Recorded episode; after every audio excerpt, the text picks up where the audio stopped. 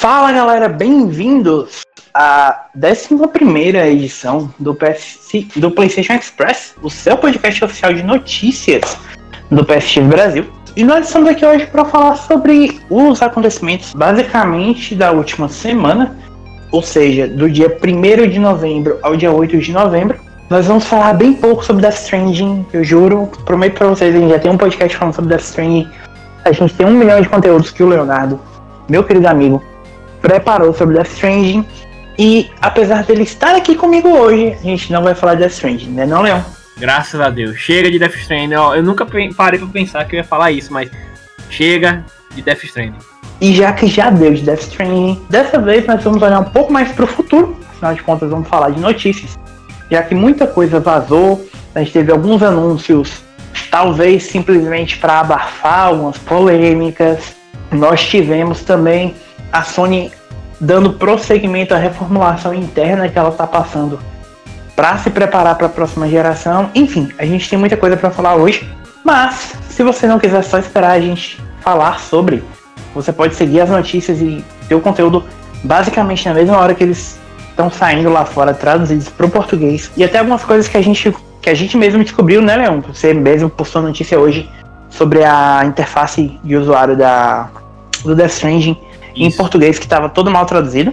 E nós estamos aqui para trazer essas notícias para vocês através do PS3 Brasil no Twitter, é, facebook.com.br PS3BR ou no youtube.com.br PlayStation 3 Brasil.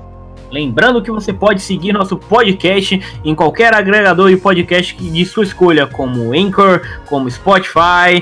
Você pode baixar o arquivo Apple Podcasts, Google Podcasts. Basicamente, aonde vocês quiserem, nós estamos lá. Pulando nas redes sociais, vamos logo direto a mão na massa e vamos falar de coisa que eu sei que vai render polêmica, Leon. Fala. A gente teve a BlizzCon no último final de semana, certo? É, infelizmente sim. Tivemos. A gente teve uma BlizzCon recente, vocês até viram, um pouquinho antes da BlizzCon, a gente fez um post no site que a Manuela escreveu, eu editei, explicando um pouco sobre todas as polêmicas envolvendo a Blizzard, o Blitzchung, o, o campeonato mundial de. campeonato asiático, na verdade, de Hearthstone, e como é que isso deixava as coisas meio nebulosas, na verdade, né? Pro que a gente veria na BlizzCon. Como já era de se esperar, a Blizzard tentou desviar um pouco a atenção. Pediram desculpas, mas bem entre aspas, a, a punição para o Blitzchung continua. Os caras não removeram basicamente nenhuma das declarações em apoio à repressão que a China tem feito sobre Hong Kong. Enfim, foi um pedido de desculpas genérico pra caramba ridículo a Blizzard tá aparecendo na Nintendo com Pokémon Sword and Shield. Ah, desculpem, não vamos ter todos os Pokémons lá, mas toma aqui uma nova evolução pro Farfetch. Sabe o que é mais engraçado? Só já que você falou de Pokémon, saiu uma notícia ah, na quinta-feira, da quinta pra sexta-feira, quando a gente tá gravando, falando que os funcionários da Pokémon Company nunca tiveram com a moral tão baixa. Aí o pessoal, aí os fãs jogaram a culpa em cima de todo mundo que reclamou do estado do Sword Shield, né? Ninguém parou para pensar que talvez o estado de espírito de lá seja que os caras estão tendo que cagar jogo uma vez por ano, porque a Pokémon Company, apesar de estar tá nadando em dinheiro, não pode dar mais seis meses para os caras desenvolverem o jogo, sabe? Eles têm que se matar desenvolvendo um jogo incompleto. Parabéns! Estamos vendo acontecer finalmente com o Pokémon que aconteceu com Assassin's Creed. Mas, outra coisa que vai ladeira abaixo, Leonardo, foram esses dois anúncios da Blizzard, que foram Diablo 4 e Overwatch 2. Diablo 4 é um pouco melhor, então a gente não vai falar primeiro dele. Overwatch 2, vamos lá. Primeiramente, a gente tem a notícia de que Overwatch 2 foi anunciado finalmente. Tivemos um trailer de anúncio em CG muito bonitinho, um trailer mostrando as novidades que o de gameplay que o jogo vai ter. E bom, é um pouco polêmica essa, esse anúncio do Overwatch 2, porque digamos que é um novo jogo, só que ao mesmo tempo quem já tem o jogo base vai poder jogar e não jogar. Vamos meio que deixar claro o que é que vai ser isso aqui, não é, Thiago? Pois é. Overwatch 2 ele já vai trazer como foco uma coisa que os jogadores já vem pedindo há muito tempo, né? Que é foco em PVE. Porque o que acontece? Muita gente quer uma aventura cooperativa, né? Quer ter a possibilidade de usar os heróis e derrotar inimigos, etc. Isso só é possível atualmente através de certos eventos que rolam eventualmente no Overwatch. Querendo ou não, são eventos muito divertidos, só que é chato não ter a possibilidade de sempre jogar nesses modos. É sempre o PVP direto com algumas variações. Então, a partir de agora, a gente vai ter um, Overwatch 2, ele já vai trazer como principal foco esse modo de jogo PVE. Então a gente vai ter justamente essa, essa um gameplay mais tipo Diablo, assim por dizer, perdoem a comparação, mas você vai ter a possibilidade de escolher certos heróis para ir numa missão e resolver essa missão do jeito que da forma com o time que você bem desejar. Levando em consideração também que esse o Overwatch 2 ele vai ter também mais foco na história, né? É, eu, assim como uma boa parte da fanbase, não, go não gosto do que é feito com a história de Overwatch, pelo menos do primeiro. E para mim, eu ter o jogo é, deveria ser capaz de eu, através do meu próprio material, saber do que está se tratando o jogo, não ter que ir em busca de vídeo no YouTube, quadrinho, etc. Sabe? Eu, se eu tenho um jogo, a história tem que estar apresentada no jogo. Se o jogo não me apresenta a história nele, então ele não tem história. Então, por consequência, o jogo não pode ser indicado a jogo do ano. Sim, eu tô falando daquela coisa horrorosa de 2016. Mas enfim, gosto é gosto. O Overwatch 2 ele tá previsto para sair depois de 2021. E tem mais algumas outras coisas. É, meio que a Blizzard confirmou que todo o seu progresso em Overwatch vai, ser, vai poder ser transferido para Overwatch 2. Ou seja, você não vai poder. Você não vai perder nenhuma skin que você lutou para conseguir. Tá, peraí. Essa é a primeira observação que eu quero fazer. Você não vai perder o seu progresso, porque o multiplayer do Overwatch 2 vai ser exatamente o mesmo do primeiro. Imagine uma expansão. É. O Overwatch 2 seria uma, uma expansão para o jogo com novos conteúdos. Porém, quem tem o jogo base vai poder jogar o que o 2 já oferecia, no caso, assim por dizer. Então, tipo, você vai poder jogar, continuar jogando os modos PVPs com os, os mesmos heróis, vai continuar recebendo os heróis, vai continuar recebendo as skins, você só não vai ter acesso ao conteúdo exclusivo do Overwatch 2, que é o PVE, e outras coisas. Basicamente, o que, que isso significa? Overwatch 2 é basicamente só a forma que a Blizzard achou de justificar cobrar o valor cheio pelo modo PVE e para trazer Overwatch para a próxima geração. Como o próprio Jeff Kaplan disse que o primeiro Overwatch vai continuar tendo suporte, mas não irá receber nenhum outro herói em 2020, ou seja, o jogo só vai sair a partir de 2021. A gente já sabe que 2021 a próxima geração já vai estar aqui. Então é bem provável que o jogo já, já venha é, adaptado para a nova geração e com foco nela. Então eu, eu, eu não me assustaria se lá para 2025 rolar uma, uma um abandono de suporte para a versão de PlayStation 4 que nem fizeram com o GTA V para PlayStation 3, que uma hora é, atualizaram o PlayStation 3 e Xbox 360 até o máximo e aí só começaram a lançar a atualização PlayStation 5, Xbox 360 e Xbox One. É basicamente essa única forma que assim eles vão manter o crossplay porque a gente sabe que a maior parte dos jogadores de Overwatch estão no PC com a, a, a próxima geração sendo retrocompatível tanto no PS4, no PS5 quanto no Scarlet, é muito provável, é, é muito provável que facilite para eles fazerem esse crossplay entre as duas gerações. Mas, vamos lá, é bem, bem descarado aproveitar o quão problemática está a imagem da, da Blizzard, porque lembrem-se, uma das coisas que aconteceu foi que muita gente finalmente descobriu que Sabe aqueles personagens gays de Overwatch? Personagens representativos de Overwatch no Ocidente? No Oriente eles são todos héteros, eles namoram entre si. Por exemplo, a Tracer é namorada do Soldier 76, eu acho uma coisa assim. A, a, máscara da Blizzard começou a cair. Então, qual era a coisa mais fácil? A fanbase de Overwatch, tanto tipo, acho que a Mei que virou um dos símbolos da resistência. Da resistência em Hong Kong. A eles estão basicamente pegando toda a atenção negativa é, explodindo um fogo de artifício aqui, tipo, ei, olha pra cá, vamos esquecer esses problemas daqui e só. Porque eles já disseram que a gente vai ver o jogo na próxima BlizzCon, então provavelmente vai ver na próxima BlizzCon anunciado para sair em 2021 ou 2022. ter, vai ter a galera que vai chegar e tentar defender. Ah, não, mas precisa localizar, porque não é toda cultura que aceita esse tipo de coisa. Beleza, gente, não é toda cultura, mas. Eles poderiam ter deixado subentendido.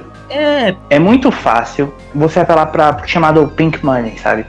Você fazer uma cena à comunidade LGBTQIA mais é, no Ocidente para ganhar e chamar a atenção da, da, dessa, dessa comunidade aqui e você ganhar, tirar o dinheiro delas, porque é um jogo que faz uma coisa que poucos jogos fazem, que é dar esse apoio à comunidade. É bom lembrar que em 2014, quando a gente descobriu que a Tracer era gay, poucos jogos tinham personagens tão proeminentes que eram gays. Então, era muito conveniente para Blizzard ser vista como progressista lá, como também é muito bom para Blizzard chegar no território da Tencent, que tem uma parte considerável do capital da Blizzard e da Activision e falar, não, esses personagens gay, não, essas imagens gays que vocês veem desse personagem na internet, isso é se você vê na internet, né? Porque afinal de contas, censura. Exato. É só fanart dos caras, pô. A gente não faz nada, não. Que isso. Mas voltando ao Overwatch, bom, esse modo PVE que vai chegar aí vai ter dois tipos de missão. A missão de história e missão de heróis.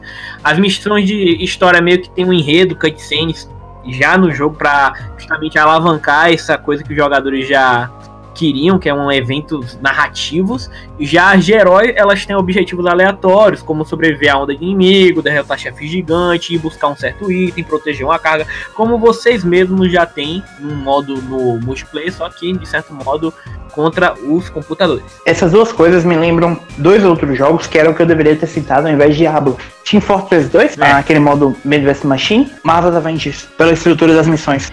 É, qualquer personagem vai poder ser utilizado nas missões de herói. Vai haver também itens que você pode equipar nessas missões e uma coisa que os jogadores queriam muito tempo também é talentos, né? Isso é uma coisa, o sistema de talentos meio que já existe em outros jogos parecidos em jogos de heróis, por exemplo, o LoL, e basicamente são atributos que você pode colocar no personagem para evoluir ele da forma que você bem entender. Só que esses talentos vão estar apenas no PVE. E bom, isso gerou um pouco de treta porque eu conheço muita gente que gostaria de poder customizar o seu personagem com talentos no PVP. Isso seria ótimo, traria uma nova variabilidade e outras combinações. Porque pare e pense, você teria no PVP dois jogadores de, sei lá, McCree. Só que um te, teria um estilo de jogo com um estilo de. uma configuração de talentos, enquanto o outro seria focado em um personagem mais suporte. Então isso seria excelente pro metagame. Cara, eu espero que eles voltem atrás com essa decisão. Trariam uma variedade de opções e soluções e de uma, um, traria um fator de imprevisibilidade muito maior para Overwatch League, sabe? tornaria muito mais interessante e competitivo. É isso. Eu acredito que eles não querem colocar isso pro PVP pra, por conta de balanceamento. E isso, particularmente, é uma atitude um pouco preguiçosa, porque Overwatch. Eu ia falar tem... isso, porque isso me soa como preguiçoso. É isso. Overwatch não tem tanto herói assim. A gente, League of Legends tem mais de 100 São... personagens e é ultra funk. Beleza, tem desbalanceamento? Tem.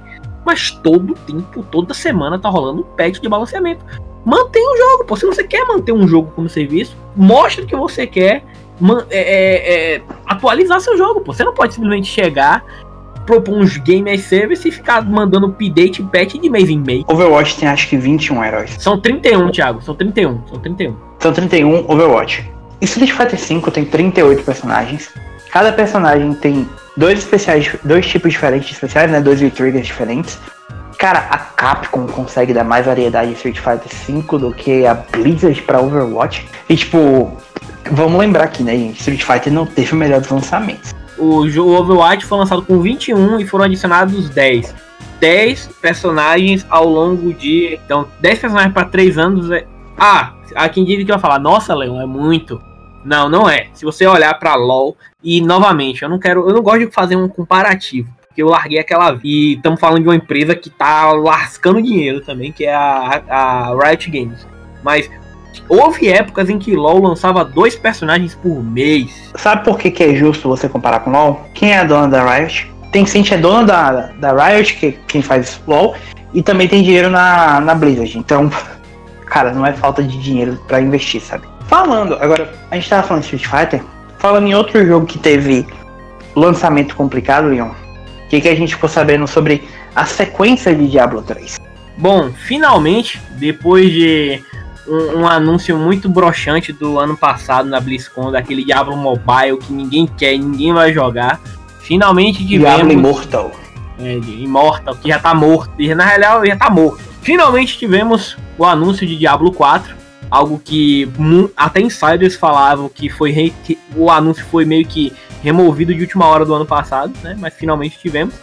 É, bom, o jogo não tem uma data oficial para ser lançado. A gente teve uma CG muito foda e já confirmaram três classes no jogo, que vai ser a Bárbaro, o Feiticeira e o Druida. O Bárbaro e Feiticeira já tinha o Druida meio que uma classe nova, levando em consideração também, pessoal, que foram as três que foram divulgadas. Vai ter, eu acredito que vai ter no mínimo umas seis a sete classes.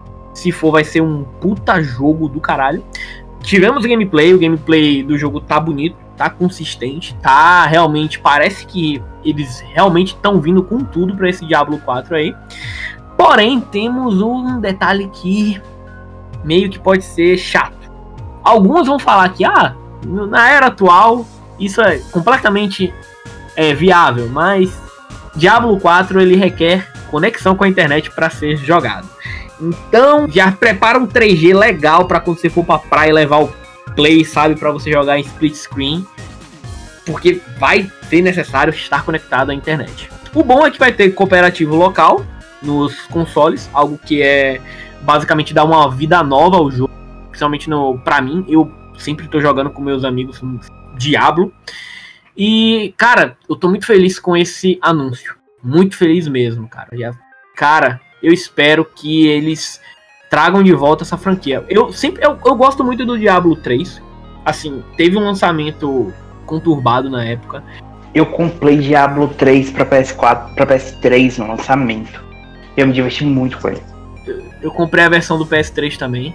Joguei muito, cara, eu joguei eu lembro que eu lembro que em meados de 2014, 2013 por aí, algo do, do gênero. Cara, eu fui pra praia passar ano novo. Eu não saí da casa de praia. Eu fiquei com, na casa de praia jogando com minha namorada e meu primo Diablo sem parar. Eu não saí do quarto. A gente ficou. Ficamos nós três lá jogando Diablo. E não zeramos. Chegamos no ato, no ato 4. Abandonou muito da estética do Diablo 3. Ele parece muito, muito mais voltado pro que os fãs esperavam depois de Diablo 2. Algo mais dark, mais marcado, é. mais sombrio. Tipo, se você for. A fim, de, não, a fim de comparação, ele tem uma estética parecida com a que foi tomada pelo. Path of Exile. Path of Exile, isso. Ele tem uma estética que foi a, tomada pelo of Exile, que muita gente acabou migrando pro Path of Exile justamente por conta disso, que o pessoal queria mais aquele jeito de gameplay e foi nessa que of Exile meio que ganhou uma leva de jogadores muito grande de Diablo. Que diga-se é um jogo muito, muito é bom. Isso, muito, muito bom. E free to play. Está atualmente aí na PSN para ser jogado. Para vocês, o of Exile. Exatamente. Nós recomendamos. É, Diablo 4 foi confirmado para PS4, Xbox One e PC. Mas não teve plataforma anunciada para Overwatch 2, mas Diablo 4 foi confirmado que são para essas duas plataformas, essas três plataformas. Então, muito provavelmente a gente vai ver daqui pro final do ano que vem. Isso me deixa um pouco feliz, sabe por quê, Thiago? É. Porque se os rumores de que os próximos consoles vão ser retrocompatíveis for real, a gente só precisa de uma versão e uma versão atualizada para os novos. Então, pode ser que seja bom.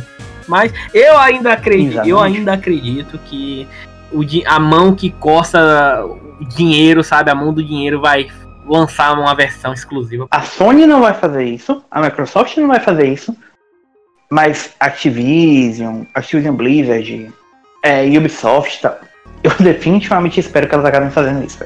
Bom, sobre o jogo em si, a história vai se passar décadas depois do primeiro jogo. É, a gente já teve aí o, o retorno basicamente da Lilith. Retorno não, mas a Lilith vai aparecer no game. A propósito, a Lilith, só expandindo, a Lilith não só foi confirmada, como teve um leak que se mostrou totalmente correto antes do anúncio de que ela é a Diablo desse jogo. É. Então ela provavelmente é a grande Desde o Diablo 3, o Diablo já não é mais um cara, né? Então. então, assim, né? Estamos vivendo num mundo muito, muito progressista. Tivemos dois jogos com Diablo um homem, agora temos dois jogos com uma fucking Diablo mulher. Diablo, Se vocês reclamaram da aparência do Diablo no, no, último filme, vão a merda, porque eu gostei. No último filme não, no último jogo. Enfim. no último é jogo. É, o jogo vai ter montaria, o jogo vai permitir um alto grau de customização, ou seja, você vai poder customizar o cabelo, pele, cicatriz, joia, tatuagem, algo antes, sendo que antes, né, você só escolhia a mesma classe, a customização só era da de equipamento, né? É, você vai poder jogar, desenvolver seu personagem da forma que você bem entender, o mundo vai ser um mundo bem mais rico, bem mais aberto. Assim, são muitas muitas promessas que se forem atendidas realmente vão, vão sabe, vão reviver a franquia. Não que ela não que ela esteja morta, mas sabe, vão trazer ela com tudo. Eu não estou com muita expectativa porque há algum tempo atrás a Blizzard tem me decepcionado com diversas coisas. Então eu vou esperar para ver. É, o lado positivo disso é que a gente sabe que Diablo 4 existe o lado negativo é que, por melhor que sejam essas primeiras informações, a gente tem que ver muita coisa relevante ainda. Principalmente questão de loot, como é que vai funcionar, é, questão de drop.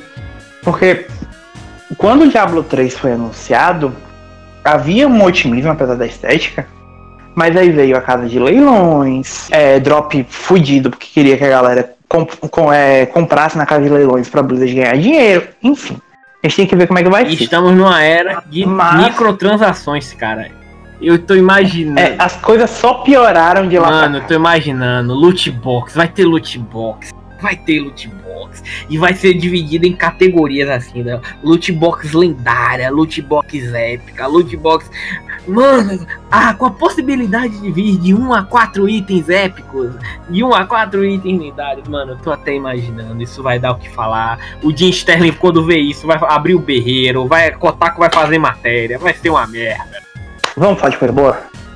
Quantos minutos você tem mais ou menos para me ouvir falando sobre teorias quanto ao futuro da Square? Eu tenho o tempo que você quiser, porque eu adoro Square Enix. Pois é, então vamos lá. Amiguinhos, o que aconteceu essa semana? A gente sabe que lá em março desse ano, a Square passou por uma pequena re reestruturação interna, sabe? Para quem não se lembra, foi mais ou menos o período que o Tabata saiu, o Luminous Studio foi fechado, enfim, houve uma série de consolidações na Square e eles passaram a ser compostos de quatro, quatro ou cinco estúdios. É, e essas divisões começaram a vazar bem, bem sutilmente no que, que elas estão trabalhando no futuro, certo?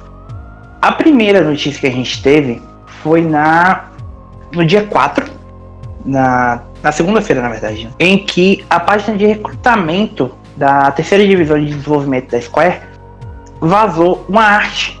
Foi uma arte adicionada, uma arte conceitual, que mostra basicamente só uma pessoa assim, no canto com o dragão do lado, aparentemente, pelo menos aparenta ser um dragão, em um ambiente bem.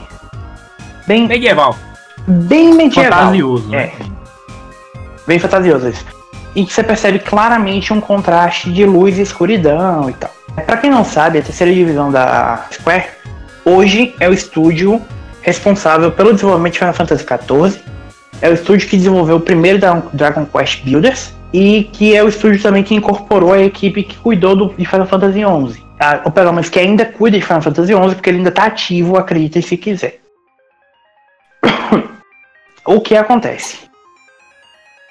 Existem rumores há mais de dois anos, inclusive alimentados pelo maravilhoso, lindo, cheiroso, o salvador de Final Fantasy, é, meu querido, amado e glorificado é, Naoki Yoshida. Aí depois vocês ficam achando que, que meu amor ele... por Kojima é, é, exagerado. Cara, o trabalho que o, Yoshida, que o Yoshida fez em salvar Final Fantasy XIV ainda é um dos trabalhos mais incríveis de um desenvolvedor nessa última geração. Eu aposto. Nessas últimas duas Mano, eu aposto que se o cara sair da Square hoje, a, a EA já tá batendo na porta dele pra ele rever, então. Pior que basicamente isso, velho. Então, a, o Yoshida já tinha dito que ele iria começar a trabalhar no próximo título de alta definição para consoles em 2020.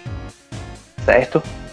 Existem rumores desde a época do lançamento de Final Fantasy XV que Final Fantasy XVI teria sido entregue às mãos do Yoshida, porque a ideia é trazer o jogo de volta para a ambientação mais clássica da série, certo?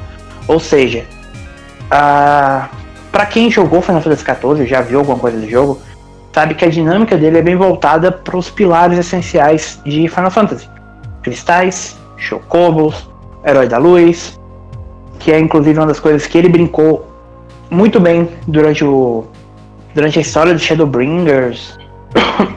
Enfim, o Yoshida conhece muito do, da essência da série, tanto que é por isso que Final Fantasy XIV é um jogo tão amado pelos fãs da franquia. Então é bem provável que a gente esteja olhando para Final Fantasy XVI, a primeira arte conceitual de Final Fantasy XVI, ou de uma nova propriedade intelectual. O que que pode ser o que contestaria o fato de que isso é um novo Final Fantasy? Ah, Thiago, só tem uma pessoa com um companheiro, com um dragão. Ah, Final Fantasy XIV tem algumas classes, tem um arcanista, tem tem algum dos magos, enfim, que tem pets, que tem companions, ou seja, ele não é estranho a ter criaturas mágicas acompanhando o protagonista. Final Fantasy XIV basicamente é um jogo de um protagonista só. E não existe ainda um motivo para que o próximo Final Fantasy seja um MMORPG. É, ainda mais com, com hoje em dia, com jogos de serviço e tal, eu acho meio difícil a gente ver um próximo MMO ah, tão cedo. Fora que o 14, o 14. Até porque o gênero basicamente morreu. É, e o 14, querendo ou não, é um dos MMOs mais jogados que temos atualmente mais rentáveis também. Se eu não me engano, o jogo chegou no seu número de maior, maior número de assinantes agora com Shadowbringers. Pois é. Cinco anos depois do lançamento. Então, tipo, em time que tá ganhando não se mexe. Mas criar um novo Final Fantasy é, online seria dividir a comunidade. A comunidade não quer isso. E assim, vamos ser franco, né? A gente quer um Final Fantasy novo, Final Fantasy XVI, Final Fantasy, sei lá, remake do 10 aí, Final Fantasy 10 3, talvez. Eu, eu sei se sonhar é. Eu sei, eu sei, Thiago. Sonhar é. sonhar é foda. É, mas, assim, outra coisa. Ah, Thiago, mas como assim? Por que, que o novo Final Fantasy só estaria entrando em desenvolvimento agora? Primeiro, uma fonte que vazou muita coisa de Final Fantasy XV já tinha dito que a, que a Square só autorizaria Final Fantasy XVI, depois que eles vissem o, a forma como o 15 fosse recebido, se o jogo alcançasse os, a, os números que eles esperavam e tal, deu certo. O problema é que eles, eles esperavam muita coisa, eles provavelmente esperavam mais coisa dos DLCs. É. Mas do jogo base, ele, ele vendeu dentro do que a Square esperava, mais ou menos. Né? Então, eu acredito que provavelmente se eles autorizaram o Yoshida, foi só para começar a mexer nisso. A, tipo, a começar a projetar isso depois que Final Fantasy XV saiu, ou seja, tipo, do ano dos últimos dois anos para cá, que é mais ou menos quando o rumor começou a surgir. Se você for olhar, for explorar ah, os fóruns e a fanbase, tá basicamente todo mundo convencido de que realmente o Yoshida tá por trás do próximo projeto. Então a gente provavelmente tá olhando para Final Fantasy XVI. Eu, se for uma nova franquia, tipo, a gente pode estar olhando para um Final Fantasy mais inspirado por The Witch, talvez com, com a equipe menor. A gente, enfim, existem milhões de teorias do que pode ser o próximo Final Fantasy. Ou se é simplesmente um novo, novo RPG de ação individual. O sabe? bom é que a gente tem boas notícias com relação a isso, porque se for um Final Fantasy, talvez não demore tanto desenvolvimento. Por quê? Porque, primeiro, a gente já tem. A equipe do Yoshida é rápida. Do Yoshida é rápida. Ponto 1. Um. A gente já tem toda uma base de assets e coisas que já foram criados e que podem claramente ser utilizados ou até adaptados do Final Fantasy XV pro 16, que é com a Luminous Engine, se não me engano, né? Aí que a gente entra em um outro rumor. O Yoshida já tinha. Existiam rumores de que ele quer expandir, não necessariamente na Luminous, porque a Luminous talvez seja abandonada completamente. Vixe, mãe. Porque ele quer voltar a trabalhar na base da Alien Philosophy. Se você for lembrar, aquela tech demo de 2013. Ah, sim. Que é uma das tech demos mais fantásticas dessa geração, de Pior que nada naquela nessa geração se compara com aquilo. É, é igual tipo a tech demo de Final Fantasy VII pro PS3, sabe? Que Enfim, a ideia talvez seja que ele revisite aquilo. Mas a gente não sabe. Eu acredito, ah, com o sucesso de Dragon Quest XI, é bem, é bem provável que pelo menos alguma coisa da estrutura que está construída para Final Fantasy VII e para Final Fantasy XV seja reaproveitado. Eu acredito que vai ser um RPG de ação. Ele já tem um RPG por turnos muito grande, que é, que é o Dragon Quest agora, que é muito, muito mais conhecido, muito mais popular com o lançamento 11, que foi um sucesso estrondoso, que a série talvez nunca tem, tivesse visto mundialmente. Você vê isso também pela... Com a entrada do Hero no Smash Bros. Você vê isso também que a Square já pre a partir de agora, pelo menos, a gente já vai ter essa tomada mais de RPG de ação. Até por conta do, do que a gente tá vendo no Final Fantasy VII Remake aí. No que viu no Final Fantasy XV. Então, querendo ou não, Final Fantasy XV vendeu pra caralho. Então a fórmula deu certo. Então é o que os fãs, pelo menos o que a galera compra, quer. Então ela vai fazer isso. Cara, e eles já queriam fazer isso com Final Fantasy. Se você voltar no Final Fantasy XII, o 12 já tenta ser um pouco mais é ativo. Isso o pra 13 mim, ainda é um RPG por turnos, mas que ele tenta ser mais célere. O 15 é que realmente é um RPG de ação já pra de mim, o ideal, pra mim, Leonardo, o ideal era um RPG com aos moldes do Final Fantasy XII. Eu adoro o sistema de combate Final Fantasy XII. Adoro aquilo demais. Mano, eu tenho. Eu, eu, eu, eu, gastei muito tempo da minha vida jogando aquele jogo. Ele é muito bom. Mas eu não vou mentir que eu sou um fã de RPG de turno, adoro RPG de turno. E assim, eu gosto muito, muito, muito, muito de como é feito o RPG de turno, o, o, combate, o sistema de combate do 10. Mas aquilo para os tempos de hoje tá ultrapassado. Na verdade é porque assim, eu acho que eles estão se sentindo mais confortáveis porque combate por turnos talvez seja menos a essência de Final Fantasy. Não que não seja parte da, da identidade dele, mas é menos é, pela série já ter tentado mudar, por ter tido muito spin-off, seja menos intrinsecamente ligado a quem a, ideia do que é Final Fantasy é. do que é um Dragon Quest, por exemplo. Sabe? Dragon Quest é muito mais tradicional. É. E Final Fantasy não.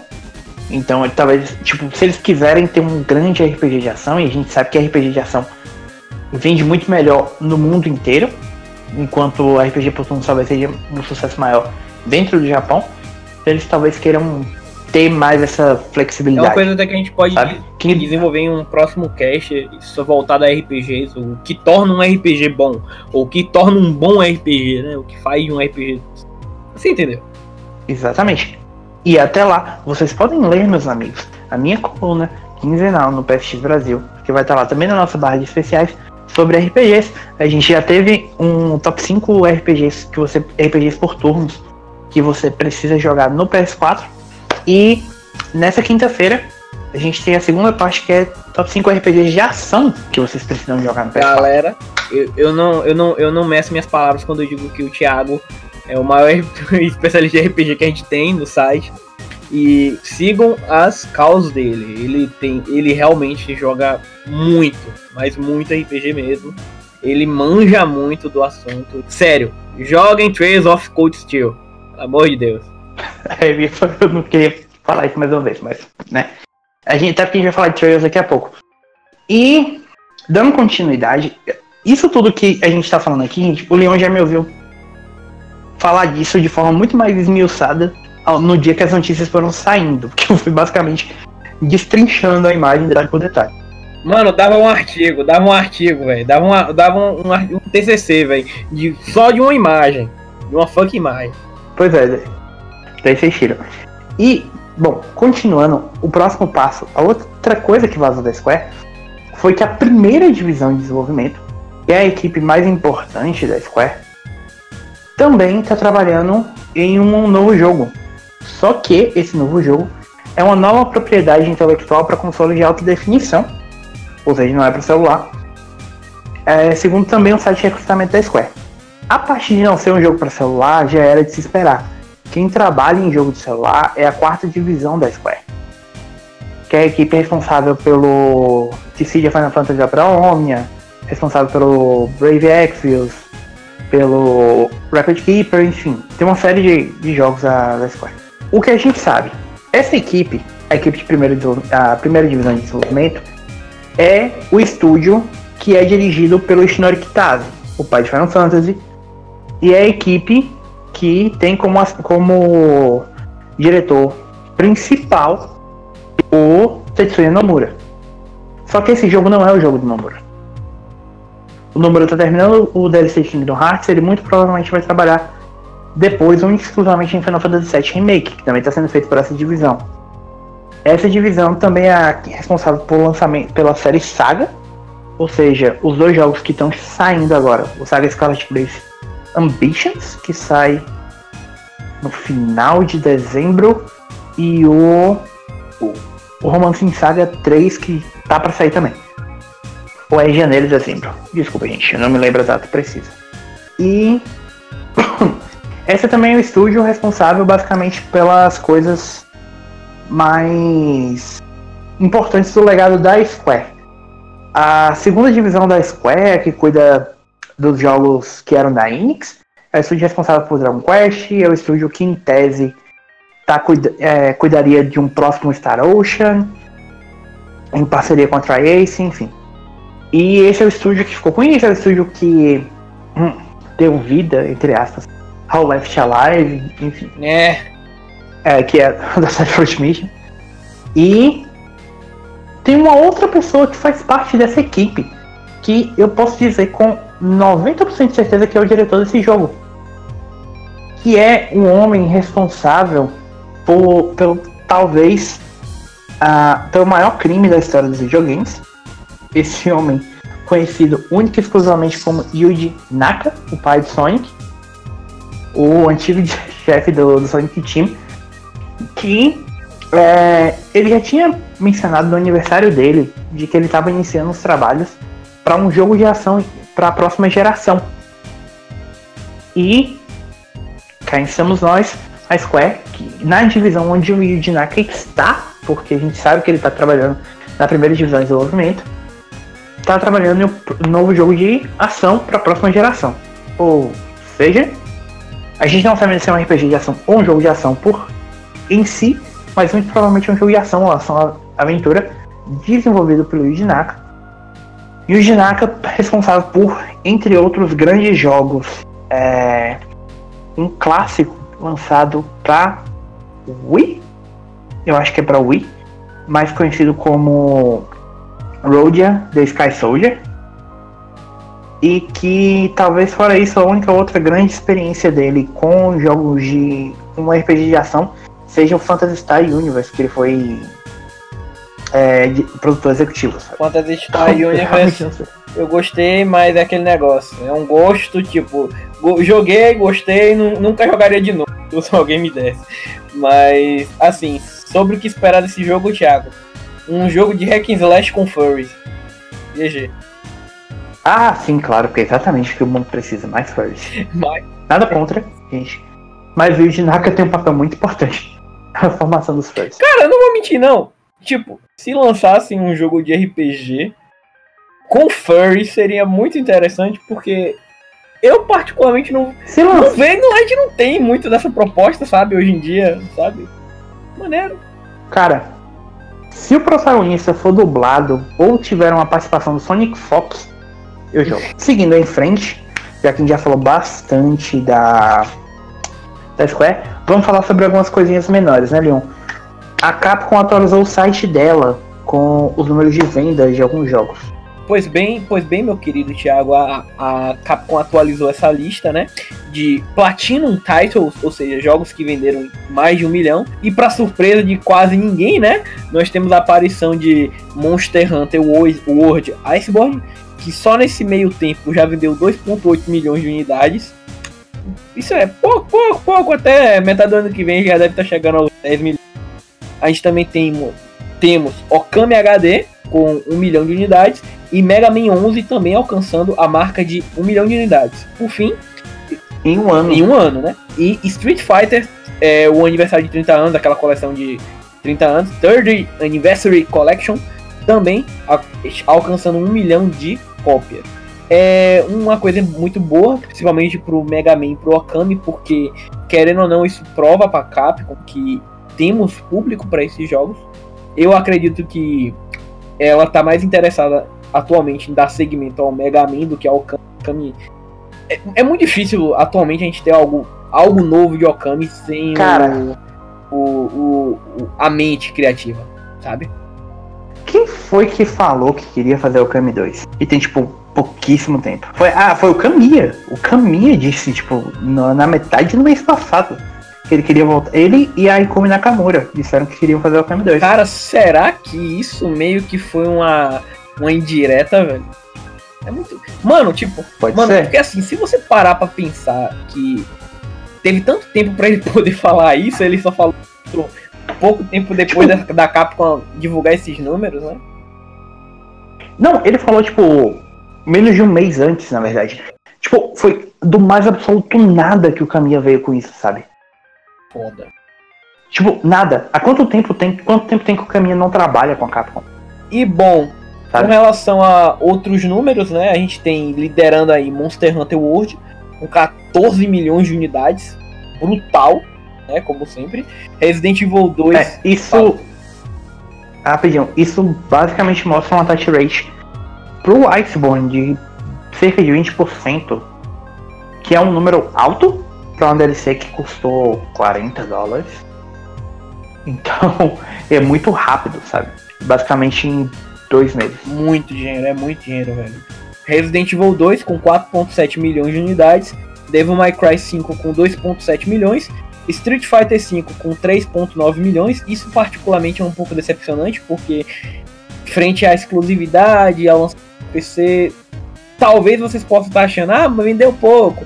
Mas a gente também tem que lembrar que teve aquela. A, a Street Fighter 5 é um jogo que não foi relançado. Arcade é, Edition. É isso. É um jogo que vo- você compra a versão base. Que, vamos lá, quem comprou a versão base lá atrás, tá até hoje jogando, podendo atualizar o personagem, então a gente não tem expansão. né? Tipo, a gente, quem quiser compra, claro, mas a gente não tem o que era feito antigamente, as versões.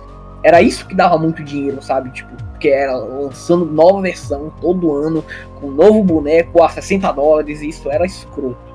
Bom, é um número meio que tenso, né? Mas tá lá. E partindo disso, nós também temos a notícia dos jogos mais vendidos na nossa PlayStation Store brasileira. Fala. Só uma coisinha antes da gente entrar nisso, tá? Ah, algumas coisas. O Iceborne, com esses números, já vendeu me- melhor que o Devil May Cry 5, tipo, que é absurdo. O Resident Evil 2 que você mencionou é o Resident Evil 2, o remake, tá? Que já tem quase 5 milhões. O que basicamente o coloca atrás única e exclusivamente do, Resi- do, do Resident Evil 2 original, que tem 4.9 milhões, então provavelmente o remake vai superar. E o torna o, o torna o quinto jogo mais vendido da franquia, perdendo para Resident Evil 7, Resident Evil 6 e Resident Evil 5, que é Resident Evil 5 é o jogo mais vendido. Com os números atuais do Monster Hunter World base, ele já vendeu quase o dobro do segundo colocado na lista, que é o Resident Evil 5, que vendeu 7.5 milhões, enquanto o Monster Hunter World tem 14. Outra coisa, Street Fighter V agora é oficialmente o segundo Street Fighter mais vendido. Só perde para Street Fighter 2 e Street Fighter 2 Turbo, que é basicamente o mesmo jogo. Ele já ele superou o Street Fighter 4, né? E Devil May Cry 5 ainda tá um pouco atrás de Devil May Cry 4, mas deve passar muito em breve.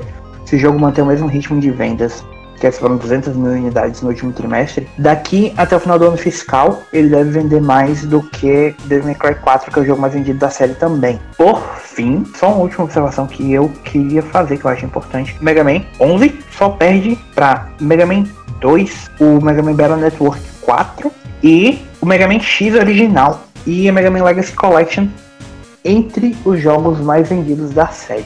Então ele é o sexto jogo mais vendido da série, depois de basicamente uma década da, que a série estava dormente e voltou. E se isso não é prova de que existe demanda para Mega Man, ah, eu já disse outras vezes que eu acho que o Mega Man X9 está em desenvolvimento. Talvez ele já tenha começado no Mega Man 12. Eu acredito que a, que a Zero, Zero ZX né, Collection que sai em janeiro também seja um teste para ver o quanto um jogo focado no Zero também tem demanda. Então assim, a Capcom tá claramente apoiando as franquias principais O dela. gigante é Resident corno. Evil, Street Fighter. é literalmente isso. É Resident Evil, Street Fighter, Mega Man, é, Devil May Cry, Monster Hunter. As grandes franquias da Capcom tem todo o apoio agora. Já disse, já disse o nobre Chris, em todo mundo o Chris. Mega Man hoje, Mega Man amanhã. Mega Man todo dia. Bom, mas vamos lá. Quais foram os jogos mais vendidos de outubro, Leon? Certo. Surpreendentemente, os jogos mais vendidos na PlayStation Store brasileira foram FIFA 20, ó, ninguém imaginava, Call of Duty Modern Warfare, é, GTA V. Nossa, aí a gente tem a tríplice coroa do, do jogo do brasileiro, enorme brasileiro, né? Que todo brasileiro joga é isso, basicamente. Cara, os cinco primeiros jogos são basicamente tipo, tudo que o brasileiro conhece. Minecraft, PES 2020. E aí agora a gente tem uma. uma eu, eu acredito que é, esses números devem ser bizarros. São um pouco bizarros, mas temos Rocket League, God of War, o Lego Marvel Super Heroes, os dois, o Call of Duty Black Ops 4 e o Tom Clancy's Ghost Recon Breakpoint, que já tem se provado um flop até no nosso país, apesar de estar entre os 10. Mas ainda talvez seja o jogo da Ubisoft que estreou mais baixo, é sabe? O, eu, eu gostaria de destacar também que é, a gente está vendo aqui coisas como Lego Marvel e Rocket League, God of War, por conta das promoções que tivemos no último mês. É, é, para quem não sabe, Lego Marvel Super Heroes 2 ficou de 26 reais. Quem não pegou pode pegar atualmente. Tá rolando uma promoção ainda com ele 26 reais em outros jogos do Lego. É interessante a gente ver esses números, mas vamos dar uma olhadinha na diferença pro, pra PSN americana, Thiago. Só pra gente ver a realidade do só uma coisinha que eu acho importante a gente mencionar. O que, que a gente teve de lançamento nessa lista? FIFA 20, Call of Duty, PES, Ghost Recon. Exato. O PES saiu em setembro, gente. Então, e inclusive o jogo já tá com 50% de desconto. Cara, a gente já vou te contar, vou, vou, te contar um, um, fato curioso. O brasileiro só pensa nisso. Eu tava. Eu, eu ontem estava trabalhando. Fui lá no, numa área da, do, da, lá da fábrica onde, onde eu trabalho. E, cara, eu tava. Eu, eu, passei umas quatro horas lá e o cara lá tava meio que falando no telefone. Eu só lembro dele falando a seguinte coisa. Não, não, não, me fale aí, quanto é que vai ficar o PES e aquele de guerra? Mano, aquele de guerra. De guerra, o famoso Call of Duty. Agora, eu não sei se isso é mais indicativo do sucesso de FIFA e Call of Duty no Brasil ou o quê. Mas, tipo, FIFA saiu em primeiro lugar, sendo que o jogo saiu tipo dia 27 de setembro. Então, basicamente, tipo, deve ter passado o mês todo dominando. Mas se você for olhar, tipo, Call of Duty saiu em 25 de outubro. O jogo tá em segundo lugar. Isso. Pois é, então, tipo, e é basicamente o único grande lançamento de outubro aqui. Agora a gente tem que lembrar também que é, a flutuação de, de vendas de jogos digitais no Brasil é muito baixa se comparada com outros países. Aqui o povo tem muito costume de ainda de de comprar jogo a modo antiga, comprar jogo físico. Então, é, tipo, isso é verdade. A, a, gente não pode afirmar com certeza, mas por exemplo, Rocket League tá ali em sexto lugar, mas pode, sei lá, ter vendido, sei lá, 10 mil unidades digitais. Tá entendendo? Aí do nada lançou FIFA Sim. e a galera que ama a FIFA vai e compra, sei lá, 100 mil, 200 mil, 500 mil digital. Então a gente não tem noção do quanto é. Ah, para dar uma, uma, uma, noção disso melhor, a gente vai comparar com a PlayStation americana, né? Que em primeiro lugar a gente tem COD, o Modern Warfare, e em segundo, o Tom Clancy's Ghost Recon. Então você já vê essa discrepância. O, o jogo aqui no Brasil, que está em décimo, na PlayStation americana já está em segundo. É, em terceiro lugar temos The Outer Worlds, o que é uma surpresa e é uma coisa muito bonita de se ver só é uma prova de que brasileiro não gosta de RPG, né, Thiago? Nem de jogos com elementos é. de RPG. Uma coisa, duas, duas coisas na verdade que eu, que eu queria só mencionar sobre o Data World. O Benji Sales, que é um analista de, de mercado americano, ele já ele tinha dito que ele, pelos números que ele tinha visto e pelo que ele tinha mais ou menos imaginado, basicamente a maior parte das vendas do Outer foram para PS4 em parte porque o jogo saiu no Game Pass, então isso influenciou muito as vendas dele nos Estados Unidos. Mas eu lembro dele ter feito uma estimativa e que o jogo tivesse vendido algo em torno de 250, 350 mil unidades no primeiro mês. Muito. Então, tipo, se boa parte disso realmente foi para PS4, então é bem provável que tenha sido digital. Outra coisa é que a própria 2K, que publicou o jogo através da Private Division deles, disse que o jogo foi um sucesso considerável para a empresa. Então, provavelmente deve ter realmente vendido muito bem. A gente está vendo isso no, no ranking. É, depois de Outer Worlds, em quarto lugar temos FIFA 20, Minecraft, NBA 2K 20, Madden NFL 20, é, GTA V, COD Black Ops 4 e, por fim, Borderlands. Então você já vê uma diferença enorme da cultura americana para brasileira. No, no ranking da americana, a gente já tem três jogos que moldam os pilares do, do, do, do de esporte nos Estados Unidos, que é o futebol, o soccer e o basquete. Só faltava o, o, o MLB The Show aí. Pra... MLB. Mas é porque o The Show saiu, tipo, saiu em março. Então realmente não, não, tá, não, faria, não estaria aí. O que me surpreende é o FIFA ter vendido melhor do que o, o NBA e o Madden. Se você descer a lista, você vai ver que mesmo com o qual eu falei mal dele, o WWE tá em 17 na lista de jogos mais vendidos de, do mês de outubro. E a gente ainda tem o NHL, né? O jogo de hockey, em 20 lugar. Óbvio, a gente não sabe o quanto esses números são, mas estão aí, né? E GTA nunca vai sair desse top 10. Ah, GTA, velho, na moral. Eu acho que a própria. Eu acho que é a própria Rockstar que fica comprando. Ah, aproveitando que a gente tá falando disso, a Take-Two falou uma coisa sobre as vendas do Red Dead e do Borderlands 3. Pois é, então, é, com relação a vendas de Red Dead Redemption 2, alcançamos a marca de 26,5 milhões de unidades, o que é algo extremamente absurdo para um jogo de faroeste foi feito nada mais nada menos pela produtora do, do, do digamos, do best seller ever aí, GTA V, né, que é a Rockstar Games. E Borderlands 3 alcançou a marca de 7 milhões de unidades. Lembrando, galera, que Borderlands 3 vendeu supostas, eu falo supostas porque, né, 5 milhões de unidades nos 5 primeiros dias. Então, cara, Take-Two, a Take-Two aí já pro, compro, comprova que é, basicamente são sucessos. Eu acredito que é, Red Dead Redemption 2 meio que vai tá, tá, começando a estagnar, não vai passar muito de 40, 50 milhões de unidades, até por conta da do, do ambientação do jogo, né? Todo mundo que gosta de Velho Oeste e tal. Mas é surpreendente, cara.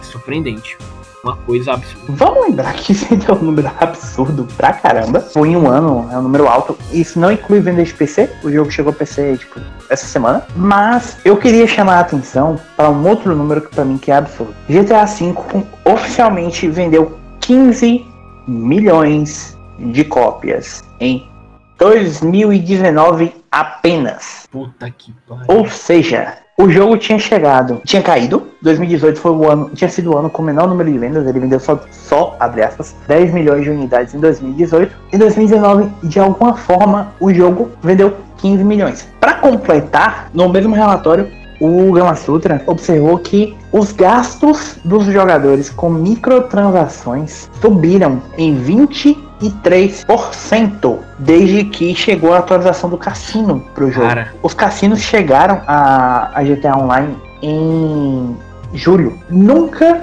vai deixar de ser absurdo os números de GTA. Só para vocês terem noção, Nunca. se você for pegar essas 115 milhões de cópias que GTA V vendeu e fazer supor, pressupor que todas foram vendidas a 60 dólares, a gente tem só de dinheiro gerado aí 9 bilhões e 300 milhões. Bilhões, gente. 9 bilhões. Cara, nem faz sentido. Man, mano, aí agora pare e pense com microtransação, cartão Shark, não sei o que lá que você compra no jogo. A galera que comprou no PS3 e no PS4 e depois comprou no PC. Mano do céu, é muito dinheiro que esse jogo. É muito dinheiro. E uma última observação, já aproveitando que a gente comentou o jogo de esporte, o NBA é, 2020 vendeu 6,5 milhões de unidades desde o lançamento em setembro. Isso faz dele o jogo esportivo mais vendido da história dos Estados Unidos no seu mês de lançamento. Take-Two basicamente dominando a indústria, tipo, é uma das empresas com mais lucro. Eles tiveram um aumento de 70% das vendas, do, de, da receita, na verdade, de 2019 para 2020 até agora. Parte disso vem do lançamento de Red Dead Redemption 2, parte disso vem do sucesso contínuo de GTA, do sucesso cada vez maior do NBA, parte disso vem do Outer Worlds também. Cara, eu só quero falar uma coisa com relação ao ao NBA aí. Uma, uma que só a gente da velha guarda vai pegar. Come on, Slam. Welcome to the Jam. E aproveitando que você falou isso, tá aí a prova de que nem sempre dá certo, né? A EA cancelou o NBA Live desse ano, justamente por causa do sucesso da NBA 2K, provavelmente. Então, aproveitando que eu já falei da EA, vamos falar então de defunto, né? A BioWare anunciou que pela primeira vez, até onde eu me lembro, a gente vai ter uma comemoração oficial do, abre aspas, Dragon Age Days. Eu nem sabia que tinha isso. Pois é, você sabe que existe o Wave 7, uhum. né? Dia 7 de novembro, que é dedicado a Mass Effect, só que a gente não tinha uma data oficial para Dragon Age. Como a abreviação de Dragon Age é DA e o A parece com 4, né? Eles oficialmente, dia 4 de dezembro, né? Que fica mais ou menos a mesma abreviação do mesmo, na, nos moldes do N7. E a gente terá oficialmente então December Dragon Forge Day. Ai, ficou. Ah, é um trocadilho. Ficou ridículo. Você tá vendo horrível, que eles estão tentando horrível. fazer alguma coisa, fazer isso real.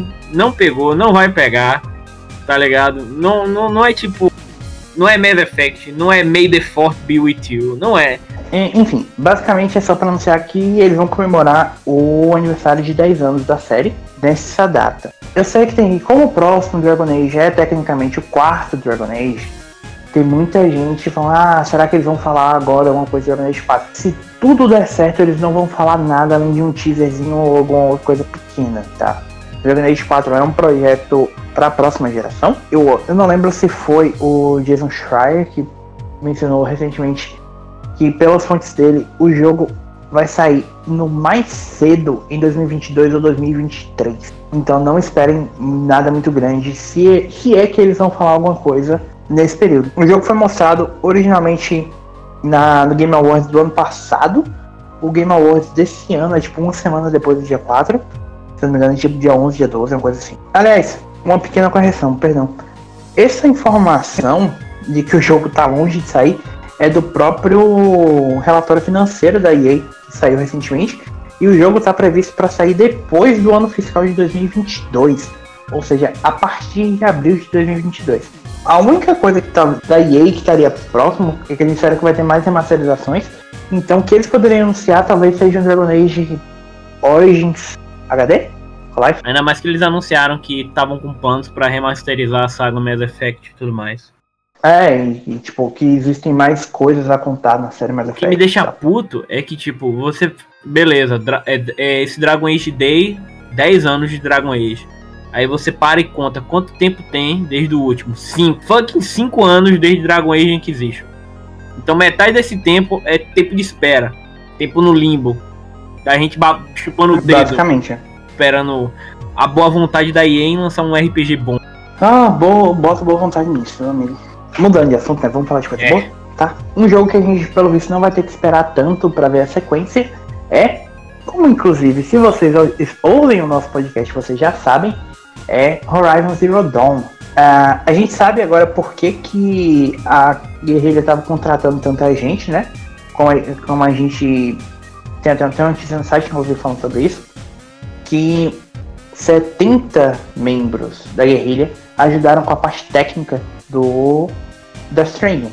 Então, uma parte considerável da equipe estava ocupada, mas uma vaga recente de emprego da guerrilha indicou que eles estão buscando um, um artista técnico em vegetação para a sequência de Horizon Zero Dawn. Então, existem rumores de que haverá alguma versão do Horizon para PlayStation VR, certo? Meu Deus. Mas é, pode ser também que seja para isso, ou pode ser que seja para o próximo Horizon, como uma das atrizes envolvidas no jogo original já tinha comentado que, que estariam trabalhando. Só é coisa pequena, mas a gente sabe então que a Guerrilla também já está pensando no próximo Horizon. Novamente, é uma coisa que eu gosto de levantar. O tempo todo a gente pode considerar como desenvolvimento pro 2, né? Acredito que já deve até ter passado para da fase de pré-produção. O jogo, com certeza, eles já estão nesse exato momento produzindo o jogo. Obviamente vai demorar menos tempo também, né, galera? A engine já tá pronta, os assets já estão lá. É normal reutilizar assets. É o que eu falo. Sequência, de uma sequência para outra, é normal você reutilizar modelo, asset, coisa já pronta. Então, eu espero que o 2 seja tão bom quanto o primeiro. Se pá, melhor, superior, que porque na realidade eu quero que ele conserte as coisas que eu não gostei muito no primeiro jogo. Tomara que. Cara, tomara que seja foda, velho. Porque o, o, primeiro terminou num puta cliffhanger, né, velho? Mas enfim. É, enfim, a gente sabe que Horizon talvez seja uma das novas grandes franquias da Sony, né? A gente viu uma série de coisas novas chegando nessa geração. Do mesmo jeito que a gente viu reinvenção de É triste, né? Porque basicamente a gente já. A guerrilla já, já aceitou a morte de Killzone. Eu ainda acho que a gente vai ver um novo Killzone. Eu não, eu não acho. É a única franquia de FPS que a Sony eu, tem. Eu é acho, eu acho mais fácil ela criar uma nova. Então. Trazer outra da- dos mortos e tentar fazer imagem com isso. Novo Black confirmado. Qual era aquele que tem- tinha 120, pe- 128 pessoas? Meg. Agora sim, não, agora sim, eu não vou mentir não, tipo, é porque hoje em dia a galera não tá mais pra jogo futurista. Já deu de jogo futurista, de tiro futurista. A galera hoje quer- ou algo pé no chão ou na segunda primeira guerra. Então, é o que eu falo, só com É, eu ainda acho que. enfim, É, dessa vez a gente não tem o Vinhadel pra falar mal, então. É, a gente dá pra falar. Lembrando, gente, que o Vinhadel vai voltar, tá? Pra vocês que estão aí se perguntando, o nosso Vinhadel virou pai de família agora. Exatamente. O Vinhadel já estará casado a essa altura quando você estiver ouvindo o podcast. Então ele está de licença matrimônio do podcast. Ele deve voltar só na última edição desse mês ou na primeira edição de dezembro, tá? Mas ele volta, gente. Ele volta. A gente chama o Bruno, ele vai voltar aos nossos corações muito em breve. Falando em amar, é só uma coisa rápida, mas que eu acho que vai ser relevante para nós brasileiros. Se vocês acessarem lá o site, vocês vão ver que a SNK criou uma enquete para os jogadores falarem quais são seus personagens preferidos de The King of Fighters 14, tá? Então é bem possível que isso seja indicativo de quais vão ser os personagens que estarão em The King of Fighters 15. Então corram lá, votem para que seus personagens queridos voltem na próxima, na, no próximo jogo. Pelo amor de Deus, votem na Vanessa, caralho. É. Se vocês não votarem na Vanessa, eu vou ficar muito puto. Gente, deixa eu contar uma coisa pra vocês, vocês não precisam voltar no Kill e no, no Yuri, tá? Figurinha carimbada aí já. Vota na Vanessa, vota no Yamazaki. É, e também não precisa votar na Atena, a Atena também tá É, garantida. só não votem na porra da Silvia Paula Paula. Pelo amor de Deus. Ela era horrível, velho. Ela realmente era horrível. Mas falando em figurinha carimbada, é, a gente teve uma pequena reformulação das figurinhas carimbadas da Sony, tá? É, a primeira delas foi o anúncio de que o Gil Corsi, o chefe de Second Party Games da, da Sony Interactive Entertainment, mais conhecido como a única pessoa que subia no palco da Sony com um Vita na mão, É corajoso. não, o Gil era maravilhoso, cara. E que era basicamente responsável pelo relacionamento da Sony com desenvolvedores independentes. E que ajudou muito no suporte que a Sony deu ao, à localização de vários jogos. Ele foi muito importante. A própria. Os, os responsáveis dentro da SEGA informam do quanto ele foi importante para que a série Yakuza finalmente passasse a ser localizada com mais afinco e recebesse finalmente o reconhecimento que a série merecia. E hoje tem aqui. E o Gil tá deixando a Sony. A gente não sabe para onde é que ele vai ainda. Mas é mais uma figura importante da Sony que tá se afastando da, da, da gigante japonesa. Para o lugar que o Gil tinha, a gente tá com um nome até surpreendente. Eu não esperava que ele fosse passar a fazer isso. Que é um dos homens que eu mais admiro nessa indústria. Que é o. Que inclusive eu já falei várias vezes dele. Que é o meu querido e amado Shuhei Yoshida. O Shu tá deixando a presidência da Sony Worldwide Eu Studios. sabia que.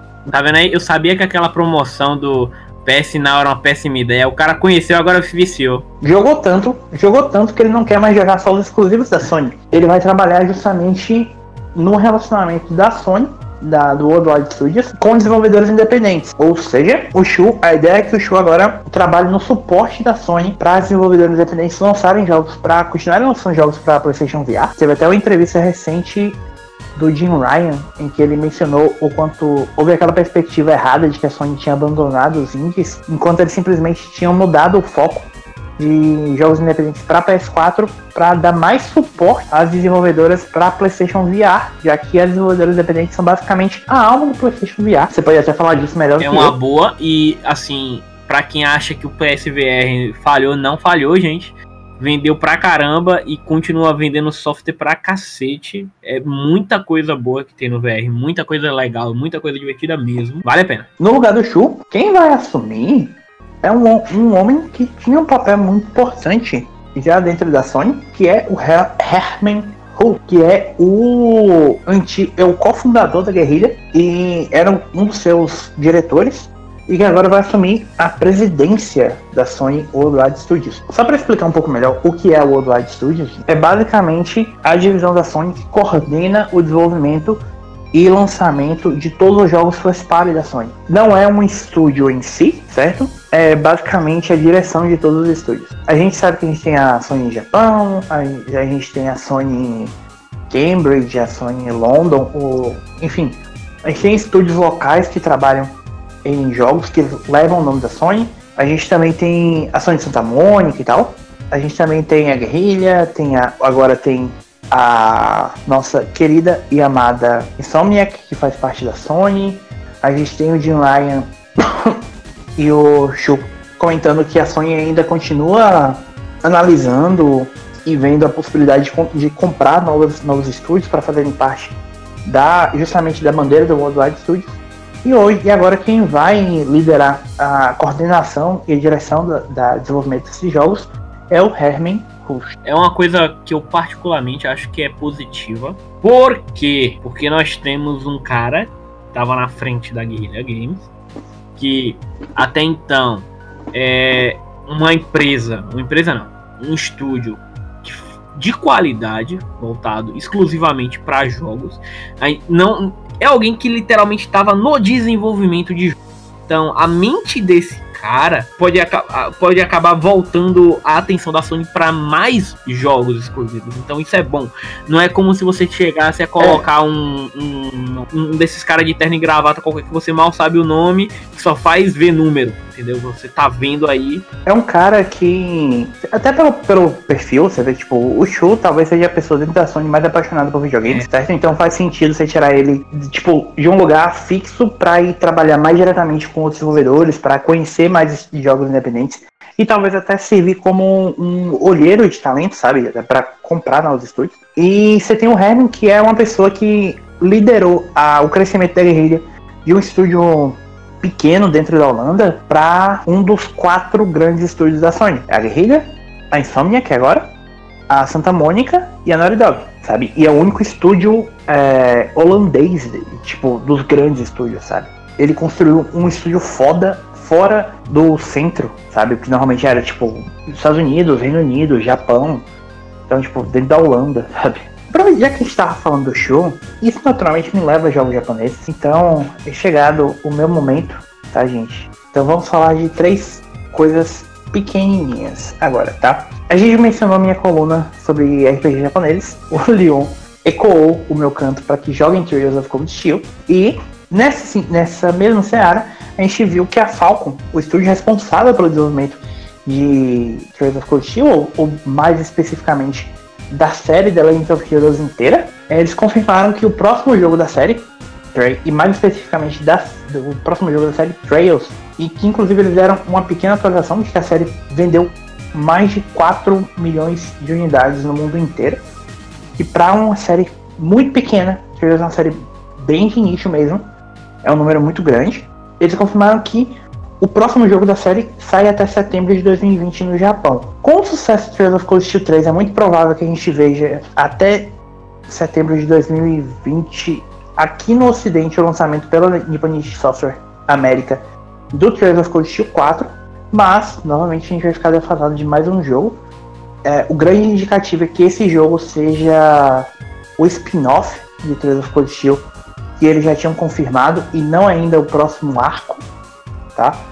É, eles já, eles já é, também confirmaram que há o interesse de remasterizar mais jogos para PS4. A gente, isso provavelmente significa a remasterização é, do, do Trails to Zero e o Trails from Azure, ou que, que tiveram o remake para PS Vita, mas que esses remakes nunca saíram para PS4 e provavelmente também os remakes de Trails of Cold, de Trails to the Sky 1, 2 e 3, ou FC, SC e Third, que também saíram para Vita, mas nunca saíram para PS4. Como o Trails of Cold Steel 1 e 2 foram remasterizados recentemente, recentemente para PS4, e como o Is, Members of Seu Seta, também foi remasterizado da versão de Vita para PS4, então é bem provável que a gente veja o relançamento desses outros jogos da série Trails pra PS4, provavelmente tem algum Is que eu tô me esquecendo. Eu sei que tem o Is Origin e tem um outro Is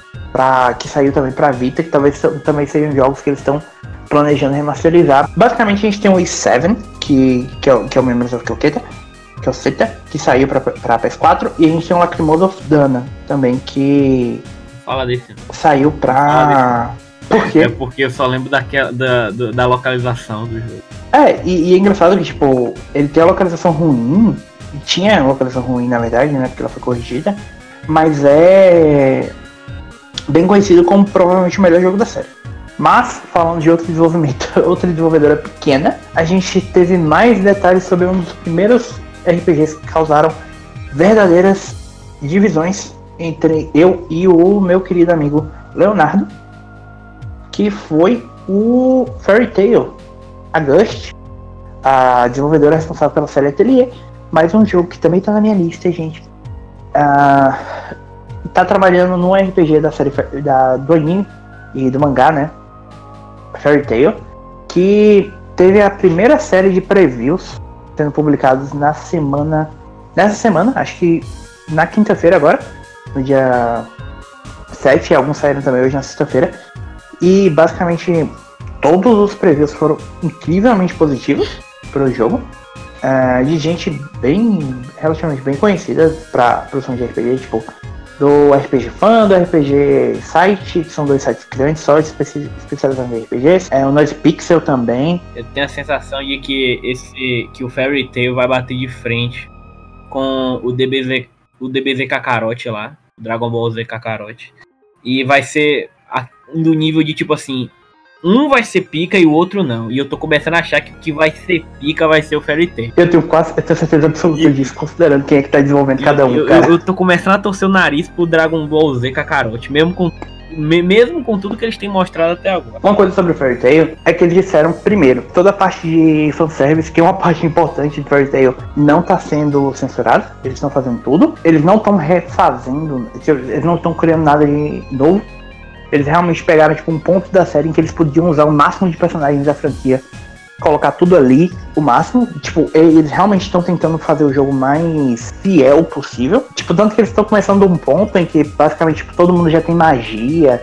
Eles não estão tendo que contar nada do zero. Eu só sabe? quero uma coisa: se eu puder Pô. jogar com Laxus, eu compro. Acabou. Cara, até, pelo visto, mais uma outra coisa que é a lista que eu queria focar. O Keisuke Kikuchi, que é o produtor da Gush, é um dos chefes da Gush, ele anunciou que eles estão trabalhando, na verdade, em quatro RPGs ao mesmo tempo. Um deles é Fairy Tail, né, que era o principal foco dessa entrevista. Um outro ele já confirmou que é o próximo ateliê, que é absolutamente surpresa nenhuma, já que eles sempre lançam, tipo, basicamente um ateliê por ano. Uma coisa que me deixa muito feliz é que ele, o próprio Kikuchi já tinha dito que eles estão considerando bastante a possibilidade do próximo ateliê ser novamente com a Risa. E coxa, as coxas largas fazendo a diferença aí. Cara, seria a primeira vez na série em quase 20 anos em que a gente veria a mesma protagonista é, retornando. O que um par de coxa não faz com, com a humanidade, né, velho? Cara, é muito engraçado porque tem muito, tem muito, muito amigo meu que conhece a ateliê Risa como ateliê coxudinho. então, é, é muito divertido. E outra coisa que ele disse é que haverão outros dois. Eles estão trabalhando outros dois RPGs não anunciados. E que ele não quis comentar. Então, ah, só uma coisa que a gente tava falando do Fairy Tail, que eu lembrei aqui. O Hiro Mashima, que é o mangaka original do jogo, tá trabalhando em conjunto com eles, tá? Então, tudo que eles trouxerem de novo, qualquer alteração que eles fizerem, tá sendo autorizado pelo próprio mangaka que criou o Fairy Tail. A Gush tem um histórico de bons RPGs fora. A gente pode, sei lá, ver um novo Arno Tonalico, que não me surpreenderia, já que a série está dormente desde o PS3. A gente pode ver o novo Knights of Azure, a gente pode ver o novo Blue Reflection, ou alguma coisa nessa linha. Para quem não sabe, a Gush costumava trabalhar em, a base de trilogias, que era um RPG novo da série Atelier, uma série um, e dois jogos novos originais, que eles basicamente tinham a mesmo, o mesmo tema entre si. Então, tipo, a gente tem, por exemplo, teve. Eles tiveram uma coisa que eles chamaram de Festival das Garotas Bonitas, que foi o ateliê Aisha, eu não me lembro agora exatamente qual é, mas é um dos ateliês de, de PS3. O Night Azure 2 e o Blue Reflection. Depois tinha, tipo, antes disso tinha tido o ateliê, o tipo, a Festival da Comunidade, que eram jogos que eles queriam desenvolver em parceria com a comunidade. Que foi daí que saiu o primeiro Knights of Azure, que pra mim é um, provavelmente o melhor RPG de ação dessa geração. Knights of Azure, primeiro, Isso. né? Muito bom. O primeiro, o segundo é o E ainda com a proposta é. que foge do padrão. É, basicamente, pois é, né? Um demônio pegando um papo. Mas. e as duas são mulheres. Mas enfim. É, que era isso, o ateliê Sophie, e eu não me lembro agora qual era o terceiro jogo. Enfim, eles costumam sempre trabalhar desse jeito. É, acho que é o, o último Artonelic. Enfim, a Gust faz coisas incríveis, com trilhas sonoras maravilhosas e um, toque artístico muito único. O que quer que eles estejam trabalhando para o futuro, será com certeza um ótimo RPG que eu estarei ansioso para jogar. Foi bom, foi bom falar disso. Mas, meu amigo Leonardo, falando em trabalhar para o futuro, vamos olhar um pouquinho para o passado. Eu sei que tem uma coisa lá no fundo, bem no, bem no seu fundo, que você quer falar para gente. Ah, é, tem. Tem uma coisa bem no fundo, lá embaixo, lá embaixo no fundo que eu quero falar que é basicamente que nosso querido Yoshinori Ono falou que Deep Down ainda não foi completamente abandonado. Olha só, completamente abandonado. Ele já foi abandonado, mas não completamente. Não completamente. então, sim, para quem não, não sabe, né? Eu, curioso, né? Que eu até tava falando disso essa semana pro um amigo, pro meu colega de trabalho. Ele literalmente ele não conhecia Deep Down. Quando eu mostrei a proposta para ele, ele ficou encantado com o jogo. E para quem não sabe, Deep Down era um jogo que seria gratuito, que foi anunciado em meados de fevereiro para PlayStation 4. Ele ia ser um jogo focado em multiplayer cooperativo, com a semelhança. É impossível não olhar para Deep Down e comparar com o estilo artístico de Dark Souls. Você tem armaduras medievais. Ah, não, é totalmente parecido, cara. Armaduras medievais, ocidentais, que remetem àquela época de cruzada, sabe? Muito num, num mundo fantasioso de dragões, ciclopes, ogros. Então, eu acredito que a Capcom ela tava apostando em um, talvez um mix entre Monster Hunter, Dark Souls e, e um pouquinho de Dragon's Dogma, talvez. E era interessante, só que assim, a gente lançou o PS4, os anos passados a gente não teve nenhuma notícia e as notícias foram acabando. E basicamente, o que, é que a Capcom tem feito? A Capcom tem renovado a licença do jogo sempre que tá podendo, né? E o que Ono falou foi justamente isso, né? Que a prova de que eles estão pensando que não foi completamente abandonada é justamente nessa questão de renovar, de renovação, né? Ele falou que claramente a equipe não tá. que trabalhou no início do, do, do, projeto do jogo não tá reunida, né? Mas que ele viu que ainda tem a possibilidade de um dia talvez talvez vermos essa coisa que tá tão profunda vir à superfície. O que, é que você acha? Cara, eu acho que tem um potencial para ser muito, muito bom, muito, muito incrível. Só que é o tipo de coisa que eu realmente tô meio tipo, quando chegar a gente fica feliz porque é difícil saber exatamente se vai vir, quando vai vir. Enfim, tá um negócio muito, muito estranho, né? Tipo, eu acho que vai ser algo tipo The Last Guardian, sabe? Tipo, eles vão anunciar de surpresa pro próxima geração. E aí a galera vai manter o hype, vai lançar, vai ser uma coisa foda pra caralho, porque a Capcom tá num momento de acerto aí, que eu vou te dizer. Eu espero que seja uma. Que, eu espero que eles tragam de volta. Tragam, lancem de vez isso. Tirem isso do, do, do fundo onde tá, né? E, porque assim, cara, eu tenho muita curiosidade para saber o que é que ia vir desse projeto aí. Cara, o que me deixa mais curioso é porque ele me lembra muito o conceito do Dragon's Dogma, sabe? Uhum. Só que realmente bem misturado com, com Monster Hunter. Tem tudo para ser uma coisa muito boa. Eu espero que um dia saia mesmo, sabe? Agora, do jeito que são as coisas hoje em dia, eu não diria que sairia gratuito. Eu acho que tá, sairia um jogo completo aí e um gamer service.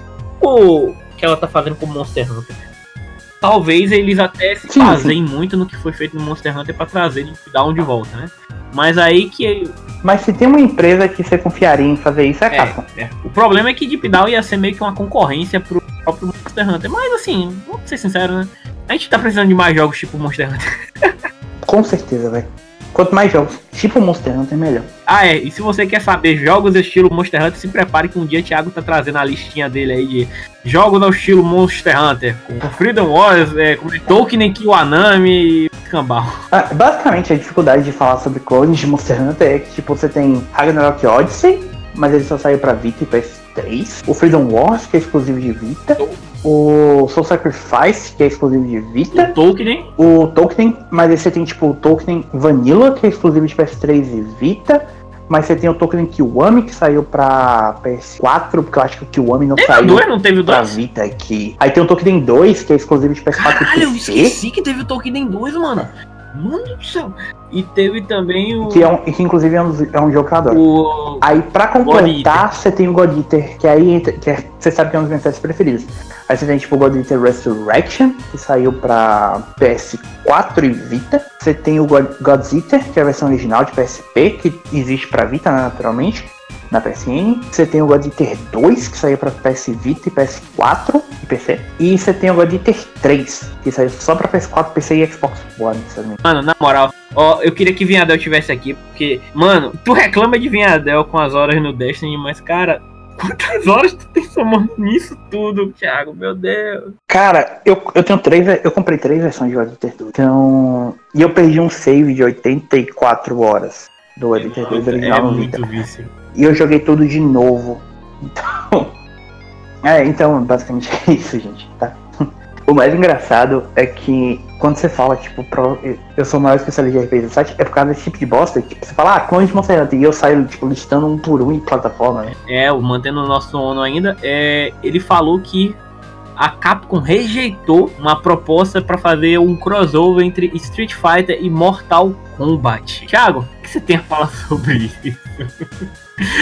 Eu nunca fiquei tão feliz com um projeto cancelado e rejeitado na minha vida, cara. Eu não consigo imaginar como seria um Fatality do Dalsin em uma pessoa, velho. Eu não consigo imaginar. Cara, seria terrível. Mano, não dá, não dá. Fora que a Capcom, é, a gente tem, querendo ou não, é, são personagens mais de luta, mas são personagens mais voltados para o público em geral. Não é uma coisa para ser sanguinolenta, para ser, sabe? Tipo, você tá criando um crossover com Mortal Kombat, seria jogar toda a essência do Street Fighter de lado, sabe? Você ia acabar com uma coisa, tipo, DC Universe vs Mortal É, Kombat. seria. Não, ia ficar uma coisa mó galhofa e ia ter lá os personagens do Street Fighter tomando Fatality, mas não iam ter algo pra adicionar, sabe? Tipo, ao, ao, ao Mortal Kombat. Então ficaria, sabe? Seria algo tipo. Só personagem de Street Fighter no Mortal Kombat. Isso não ia ser legal. Até pelo, pela forma de gameplay do Mortal Kombat, que é um pouco mais travada. Ai, ma- mano. Nossa, tô imaginando. Não. não. É. Ó, Não, não, Vamos não ficar no básico mesmo, Capcom vs SNK, Marvel contra Ah, Capcom Cross Tekken e foda-se. falando de coisa que pode ser galhofa, The Witcher, The Witcher, a série do Netflix. Ai, meu Deus do céu.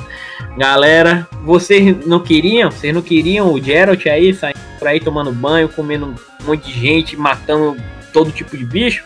Pois bem, vocês vão ter isso por muito tempo, porque a Netflix, basicamente, é o responsável lá por- pela série The Witcher, né? Pelo menos, o Lawrence Rich, nossa, que nome miserável pra falar, falou que possuem sete temporadas planejadas de The Witcher. Pois é, vocês vão ver Henry Cavill de toda forma, todos os jeitos, durante sete anos pelo menos no Netflix, se tudo der certo, né? Vamos lembrar em consideração, vamos também levar em conta, né, que ultimamente a Netflix não tem dado muita continuidade a séries lo- longas, né? A gente tá vendo aí cancelamento de muita coisa boa de anos, tipo o Jack Horseman. Dizer que uma série dessa vai durar sete anos eu prepotente, mas vamos ver o que, que tá rolando. Se for bom, eu não vou negar que venham mais temporadas, mas eu também não espero que vire um The Walking Dead da vida ou um Supernatural da vida. O que. A sensação que passa é que eles estão esperando que seja algo do nível tipo de um Game of, Game of Thrones, sabe? É. Mas a gente também não sabe o quanto disso talvez esteja atrelado ao próprio contrato deles, né? Pra, pra adaptar a série. Mano, Então pode ser que o seja. bom é que isso, se funcionar, vai ser uma puta jogada de marketing, sabe por quê? Porque imagine só, a gente tem esse, esse é, ano que vem saindo Cyberpunk. Certo. Vamos imaginar que daqui desse ano, de 2019, até o próximo The Witcher, do, o que vai ser o The Witcher 4, na próxima geração, sejam, sei lá, 5 anos. Nisso nós temos 5 temporadas de The Witcher. Cara, se isso for um sucesso, vai ser um, a quantidade de gente que vai correr para comprar um The Witcher 4, ainda mais com o sucesso do 3 e o, e o sucesso de Cyberpunk, vai ser absurdo. Mano, brincando, brincando, The Witcher aí vai, vai, vai alcançar níveis estratosféricos, tipo jogos da Rockstar, sabe? Sim, com Mano, certeza. É, é dinheiro, velho. É dinheiro. É Talvez o maior acerto da vida da CD Projekt Red tenha sido The Witcher. Ainda mais comprar os direitos por 50 mil dólares. Prosseguindo, meu querido Leonardo. Vale. Falando em coisas geniais, que eu sei que você acha mais genial do que eu acho, a Atlus é, disponibilizou na semana passada o primeiro trailer de gameplay do Persona 5 Scramble, The Phantom Strikers. E me pegou de surpresa. Te digo isso com o peito completamente aberto. Por quê? Ah, para quem não sabe, Persona 5S, como era mais conhecido até o seu anúncio oficial no, alguns meses atrás, é um, era supostamente na cabeça de todo mundo um musou. O jogo está sendo desenvolvido pela Mega Force, então todo mundo, por mais que não carregasse o nome de Persona Warriors, como normalmente são os jogos da, que seguem a linha do musou, muita gente esperava que fosse alguma coisa mais próxima disso. Não é. O que a gente tem na verdade é um Persona 5 em versão de RPG de ação de verdade. Escondam suas carteiras. Cara, eu digo sinceramente que esse jogo subiu uns 10 pontos na minha escala de hype só nisso aí. E olha que você sabe quanto eu sou fã de museu. Mano, na moral, não, eu não consigo gastar mais dinheiro com Persona não, velho. Não dá. Não dá. Vamos lá, o que que a gente tem? O desenvolvimento do jogo já tá 90% completo, então é bem provável que ele saia agora já no começo de 2020 no Japão. Eles só estão cuidando de aperfeiçoar algumas coisas e ajustar detalhes e tal. Provavelmente correção de bugs e tal, né? Boa parte da equipe da Omega Force que está trabalhando no jogo é de fãs da série Persona. Eles estão trazendo uma série de elementos que já estavam no jogo original, Beacon Pass, é, o Showtime, que é uma mecânica nova do Persona 5 Royal, a negociação com Personas vai voltar, fusão. É, eles estão usando alguns modelos que já existiam, modelos de personagem mesmo que já estavam no Persona 5, outros estão criando do zero eles estão trabalhando bastante na história, a história vai ser bem focada nos personagens, em desenvolver os personagens mesmo, para manter o espírito do que é a série Persona, né? Além disso, é, as armas vão voltar, ou seja, é possível atirar, apesar das armas terem limite de munição, como é no Persona 5 normal. Haverão combos, certo? Com um quadrado triângulo, como seria no mundo normal. Você pode invocar a persona, você pode escolher as habilidades dela no menu, usando cima e baixo, ou você pode trocar de personas durante o combate com um simples toque nos outros dois botões do, do de pad, né? Esquerda e direita. É, quando você estiver usando a persona, o tempo vai parar para você poder usar a habilidade com mais calma.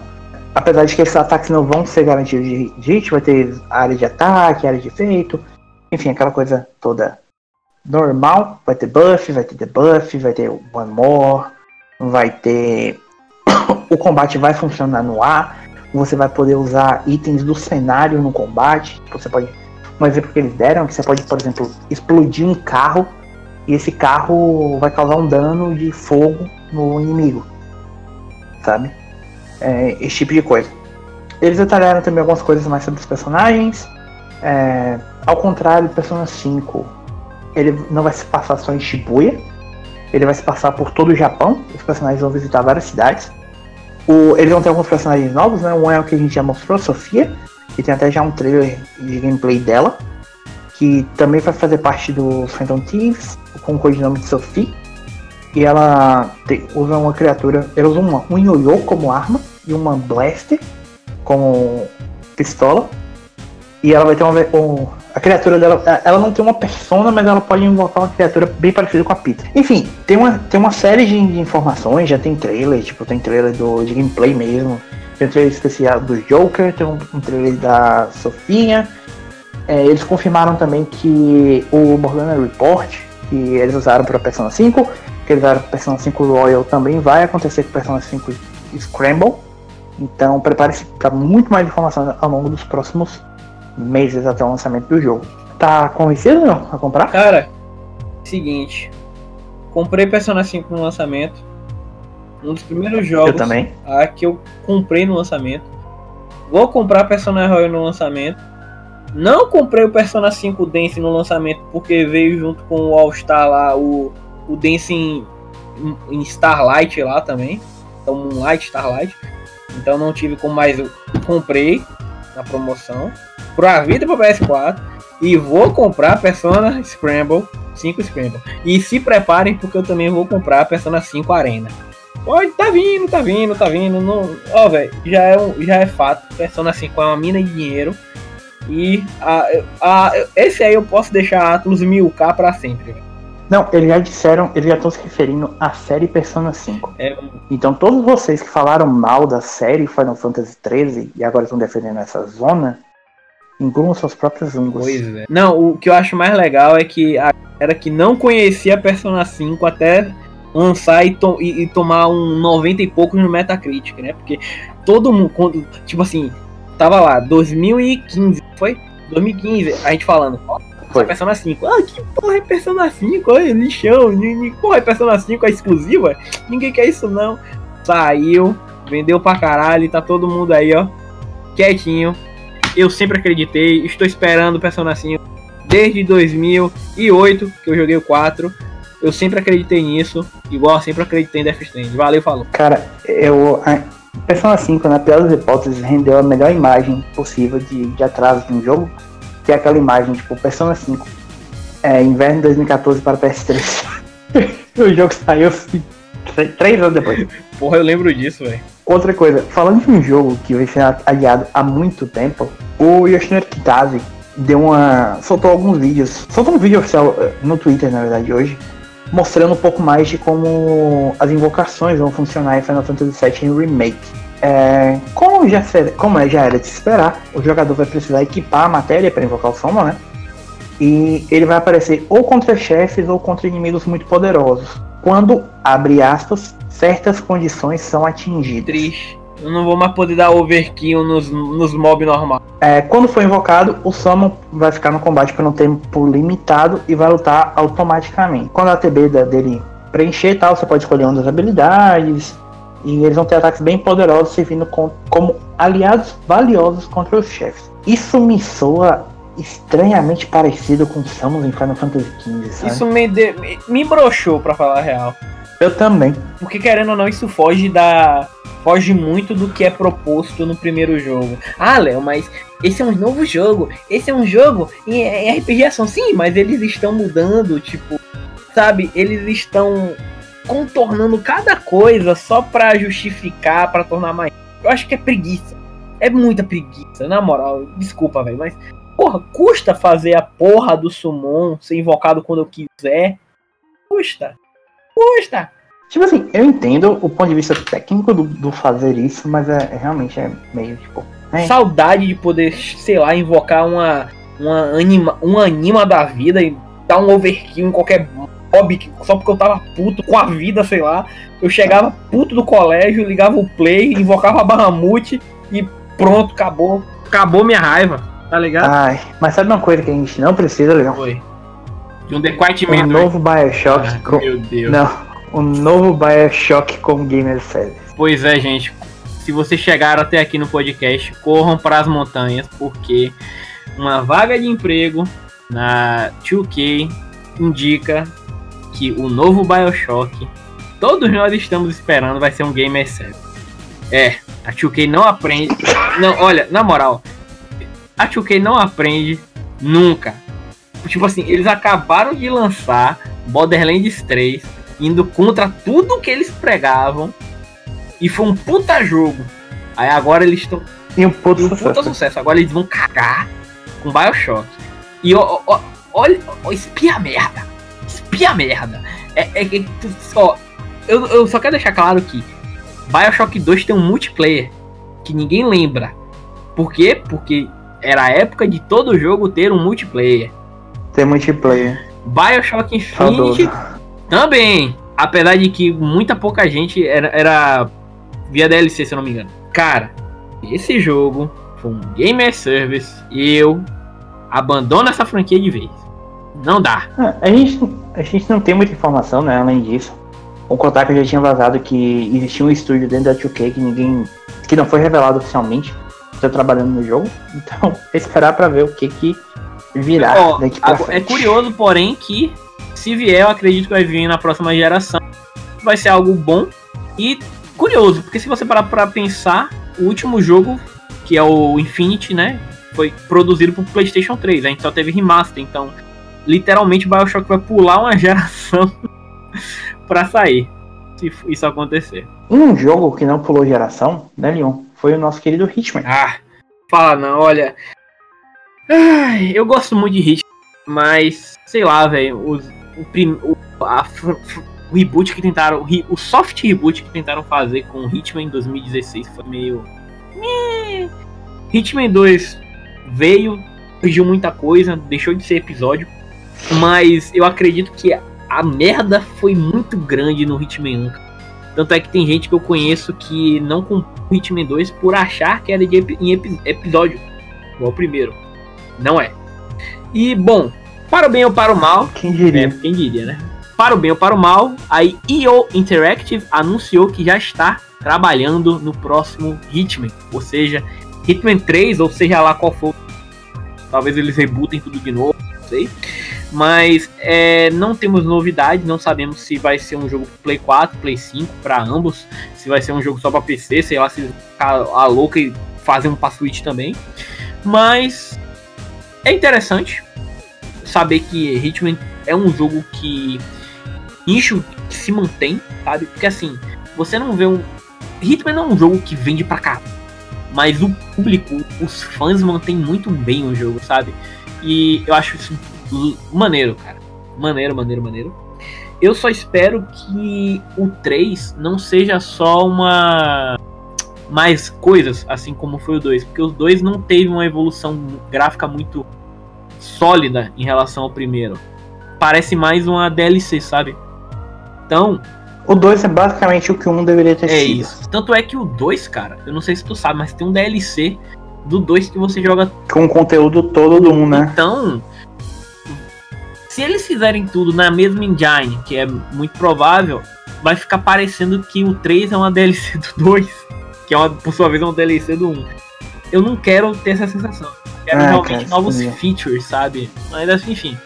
Não tô menosprezando, eu, a série realmente é boa, eu gosto muito dessas ambientações gigantescas que eles se foram a fazer nesse, nessa nova leva de jogos e cruzar os dedos para ver o que, é que vai sair. Lembrando, galera, que Hitman já não faz parte mais da Square Enix, agora ele está sendo publicado pela Warner. É importante, é importante mencionar isso, né? Isso mesmo. Até porque a IP agora. E a IP agora pertence à própria Yo Interactive, então. Isso, exatamente. Né? E se você está afim de conhecer a franquia, eu recomendo que você compre o pacote, é, se eu não me engano, é o Silver ou é o Gold. É um desses dois, do Hitman 2 você vai ter todo o conteúdo do Hitman 1 e o Hitman 2 e vai jogar o jogo. E se você só quer jogar o Hitman 2, não se preocupe, o jogo não é em episódio. Tá.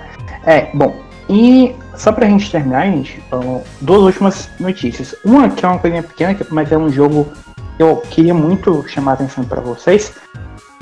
É, foi anunciado que Phoenix Point, o novo jogo do criador original da série XCOM, é, o Julian Golop, a série original, lá, bem antes da 2K adquirir a, a franquia, da Tech2 adquirir a franquia, na verdade, é, ele está fazendo um sucessor, um sucessor espiritual de XCOM, chamado, obviamente, Phoenix Point, que só estava previsto para sair para PC e Xbox One. No entanto, em uma entrevista, o Julian confirmou que o jogo vai ser lançado para PS4 no ano que vem.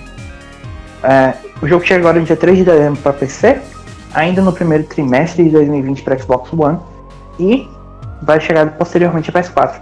Para quem é fã desse tipo de jogo de estratégia, eu vejam os trailers porque ele me parece ele tem um potencial enorme para ser tão bom quanto os últimos ele dois XCOM.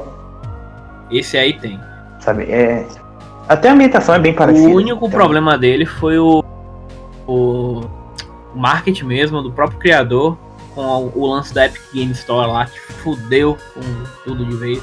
Completamente, fudeu, mas, ah, mas eu sim, acredito que, assim, apesar de que isso prejudica as vendas no PC, eu acredito que no PS4 e Xbox One a gente vai ter vendas mais sólidas. Sim, até porque, cá entre nós, é uma das vantagens a gente não ter que ficar lidando com a palhaçada que é a, esse negócio tipo de lojas dentro da várias lojas dentro da mesma plataforma, né? Tipo Steam, Epic Game Store e o Play, por aí vai. Então, galera, se é... você gosta de XCOM, jogos de RPG tático e derivados, até mesmo aquele jogo do pato lá, o Mutante é, fiquem de olho aí. Os meus jogos preferidos da geração, inclusive. É, muito bom mesmo. Fiquem de olho no Phoenix Point, vale a pena. É um jogão que tá chegando aí voando baixo no radar de muita gente e que promete ser uma bela surpresa se tudo der certo. É, eu tenho pequenos probleminhas em chamar o jogo de RPG de estratégia ou RPG tático, mas um dia eu comento melhor sobre isso com vocês. Beleza. Mas é. é enfim. É, o importante, amiguinhos, é que nós estamos chegando ao fim desse podcast. Que foi longo, inclusive, né? Pra caralho. A gente começou bastante hoje. Mas vamos chegando ao fim. Só tem uma última coisa que eu queria mencionar, que é uma última declaração relacionada a Death Stranding. Pra vocês não acharem que a gente ia deixar de mencionar isso. Que foi uma coisa, na verdade, que eu quis colocar mais como crítica às pessoas que noticiaram do que ao que foi dito em si. Vocês podem ter visto ao longo dessa última semana vários sites falando que o Kojima teria dito que Death Stranding era uma resposta ou uma reação a Donald Trump e o Brexit. Tá? É... Inclusive, do próprio site que fez a entrevista com a BBC, tinha essa chamada, que o próprio site que fez a entrevista com Kojima, que foi a BBC, tinha essa chamada. O problema é que se você for ver a notícia que a gente traduziu para o site, foi eu até que traduzi, e se você for ler exatamente o que, que o Kojima disse em inglês, e existe inclusive o áudio da entrevista, não é isso que o Kojima disse. O Kojima não disse que Death Stranding foi feito como uma reação a um paralelo ao Brexit e a, e a Trump, sabe? Eu sei que é muito fácil e muito bonito bater de frente com os dois, porque, né, é, extrema direita, a maior parte dos jornalistas normalmente são de esquerda e tal. Que não é bem o que a gente está aqui. Mas a verdade é que o que o que que o Kojima disse. E eu queria comentar sobre isso com você, né, Leon? Porque, obviamente, você é nosso especialista em Kojima e Death Stranding. Fala. É, o pessoal da BBC questionou o Kojima sobre o que que é, o que, que tinha inspirado uh, Death Stranding e o que que o levou a fazer esse jogo. O Kojima apontou então nessa entrevista que ele sentia que a gente está vivendo numa era do individualismo, é uma era que é sobre o individualismo. E que, apesar de que nós podermos estar mais conectados do que nunca hoje através da internet, o que a gente está vendo é que as pessoas estão atacando umas às outras simplesmente porque elas estão conectadas. Exato. Nesse sentido, ele cita. É aí que ele cita o Trump. Ele fala que o presidente Trump está construindo muros, está construindo uma parede para separar as pessoas. E que nesse, nesse sentido você tem o Brexit, com o Reino Unido tentando deixar a União Europeia. E a sensação que ele tem é que existem muitas paredes e as pessoas estão pensando apenas sobre si mesmas. E que a intenção dele com Death Stranding é perceber que as pessoas podem usar pontes para representar uma conexão. Você vai sempre ter a opção de usar as pontes ou de quebrar as pontes. Mas que o importante em que a intenção do jogo é fazer com que as pessoas pensem sobre o significado dessa ponte, dessa conexão. Exato. Sabe? É, que a intenção em que, que é exatamente isso que ele disse, que tipo, não é uma mensagem direcionada a nenhum país ou comunidade. A intenção dele com o jogo é fazer com que as pessoas voltem a se, a se unir e que isso é um tema universal. Porque quando nós estamos, abre aspas, quando nós estamos conectados, nós temos uma responsabilidade uns com os outros mas as mídias sociais não parecem ter essa responsabilidade. É, ele diz que cuidar um dos outros é o que faz as pessoas se sentirem bem. Nós sempre fomos assim no passado. O que ele quer é que as pessoas se lembrem disso e sintam isso através do jogo. Até porque ele mesmo fala que ele é uma pessoa muito propensa à solidão e que ele sabe que existem muitas pessoas assim no mundo, que é uma característica relativamente comum entre nós, nós gamers, né? É. E que ele quer então que quando essas pessoas jogarem esse jogo, elas percebam que existem outras pessoas como elas por todo mundo. É, e sabendo que mesmo quando elas estão solitárias, existem outras pessoas. E ele disse que saber que mesmo quando ele está solitário, existem outras pessoas como ele, e isso faz ele ficar em paz. E que ele quer que outras pessoas sintam a mesma coisa que ele sente quando estão jogando Death Stranding. Espetacular.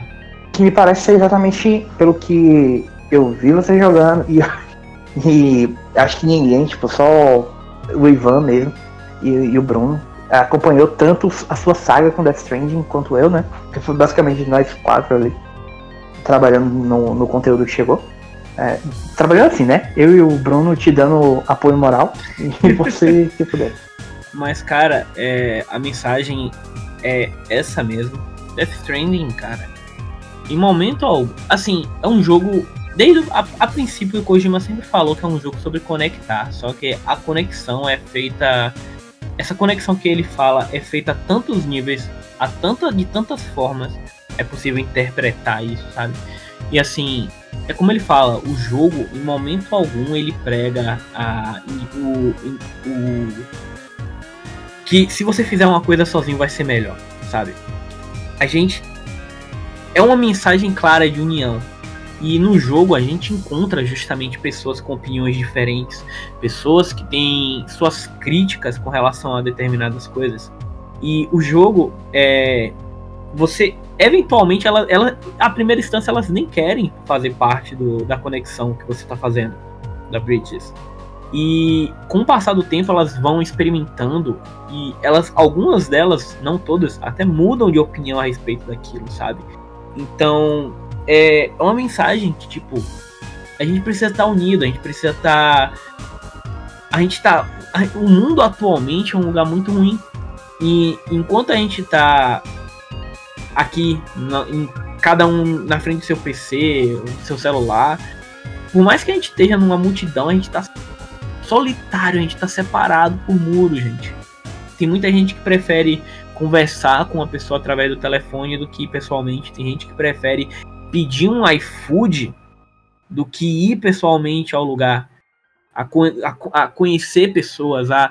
Então, o Death Stranding é uma crítica a tudo isso, cara. E é bom tá vendo esse tipo de obra, sabe? É algo novo, algo que certamente vai agradar muitos, como também tá se mostrando é, diferente o suficiente para acumular áudio de outras pessoas, mas é, é, um, é um é um é um, uma mensagem nobre, uma mensagem clara, uma mensagem muito boa do Kojima e assim, tô com ele. tipo, eu acharia muito estranho, e foi o que me chamou a atenção quando eu vi é, tipo, essas matérias, que a gente sabe o quanto a gente vê de matéria clickbait, né? E eu fiquei assim, cara, por que, que o Kojima ia estar tá falando alguma coisa nesse sentido se toda a mensagem ao longo da, da divulgação do jogo era de que era um jogo sobre unir pessoas? Por que, que agora ele tá tentando é, bater de frente, sabe? É. Surpre pra surpresa de absolutamente ninguém ele não tá batendo de frente com ninguém, né? Ele só tá explicando o cerne do jogo dele, a essência. Né? E assim, é uma coisa que, ó, eu espero que vocês que estão ouvindo um dia joguem, tenham suas, teçam suas próprias conclusões. Thiago, espero que um dia ele jogue também. E assim, é algo diferente de tudo que vocês vão jogar, ou algo diferente, algo que eu joguei. Tá com, eu tô com um vazio existencial enorme dentro de mim. E até hoje eu penso sobre cada uma das coisas que eu vi e assim, vale, vale, é uma experiência válida. Pelo menos para mim foi memorável. Então, pessoal, esse foi mais um podcast lindo e maravilhoso trazido por nós até vocês. Se vocês gostaram, não deixem de curtir, compartilhar, comentar com seus amigos. Se tem alguma dúvida sobre alguma coisa, comentem aí embaixo. Alguma dúvida com relação ao Death Training, aos jogos, tem alguma sugestão, podem colocar aí embaixo, ou até mesmo um salve, a gente pode até mencionar vocês episódios. É, não deixem de nos acompanhar nas nossas redes sociais, no nosso site, nosso Twitter, Instagram, Facebook, no, ouvir nosso podcast em nossos diversas fontes disponíveis. E é isso. É, ah, e por favor, deixe, deixe nos comentários aí um salve pro nosso querido mais novo noivo, novo marido do Brasil, Bruno Henrique Viadel. Marido. É isso aí. É oficialmente casado. E oficialmente casado. Mandem seus parabéns pro cara. Ele vai precisar. É, se, se, possível, coloquem assim nos comentários. P, é, é, como é? Press F P Respect. Ser maravilhoso. É isso, galera. Muito obrigado mesmo por sua visualização. E falou, até a próxima. Valeu, tchau, tchau.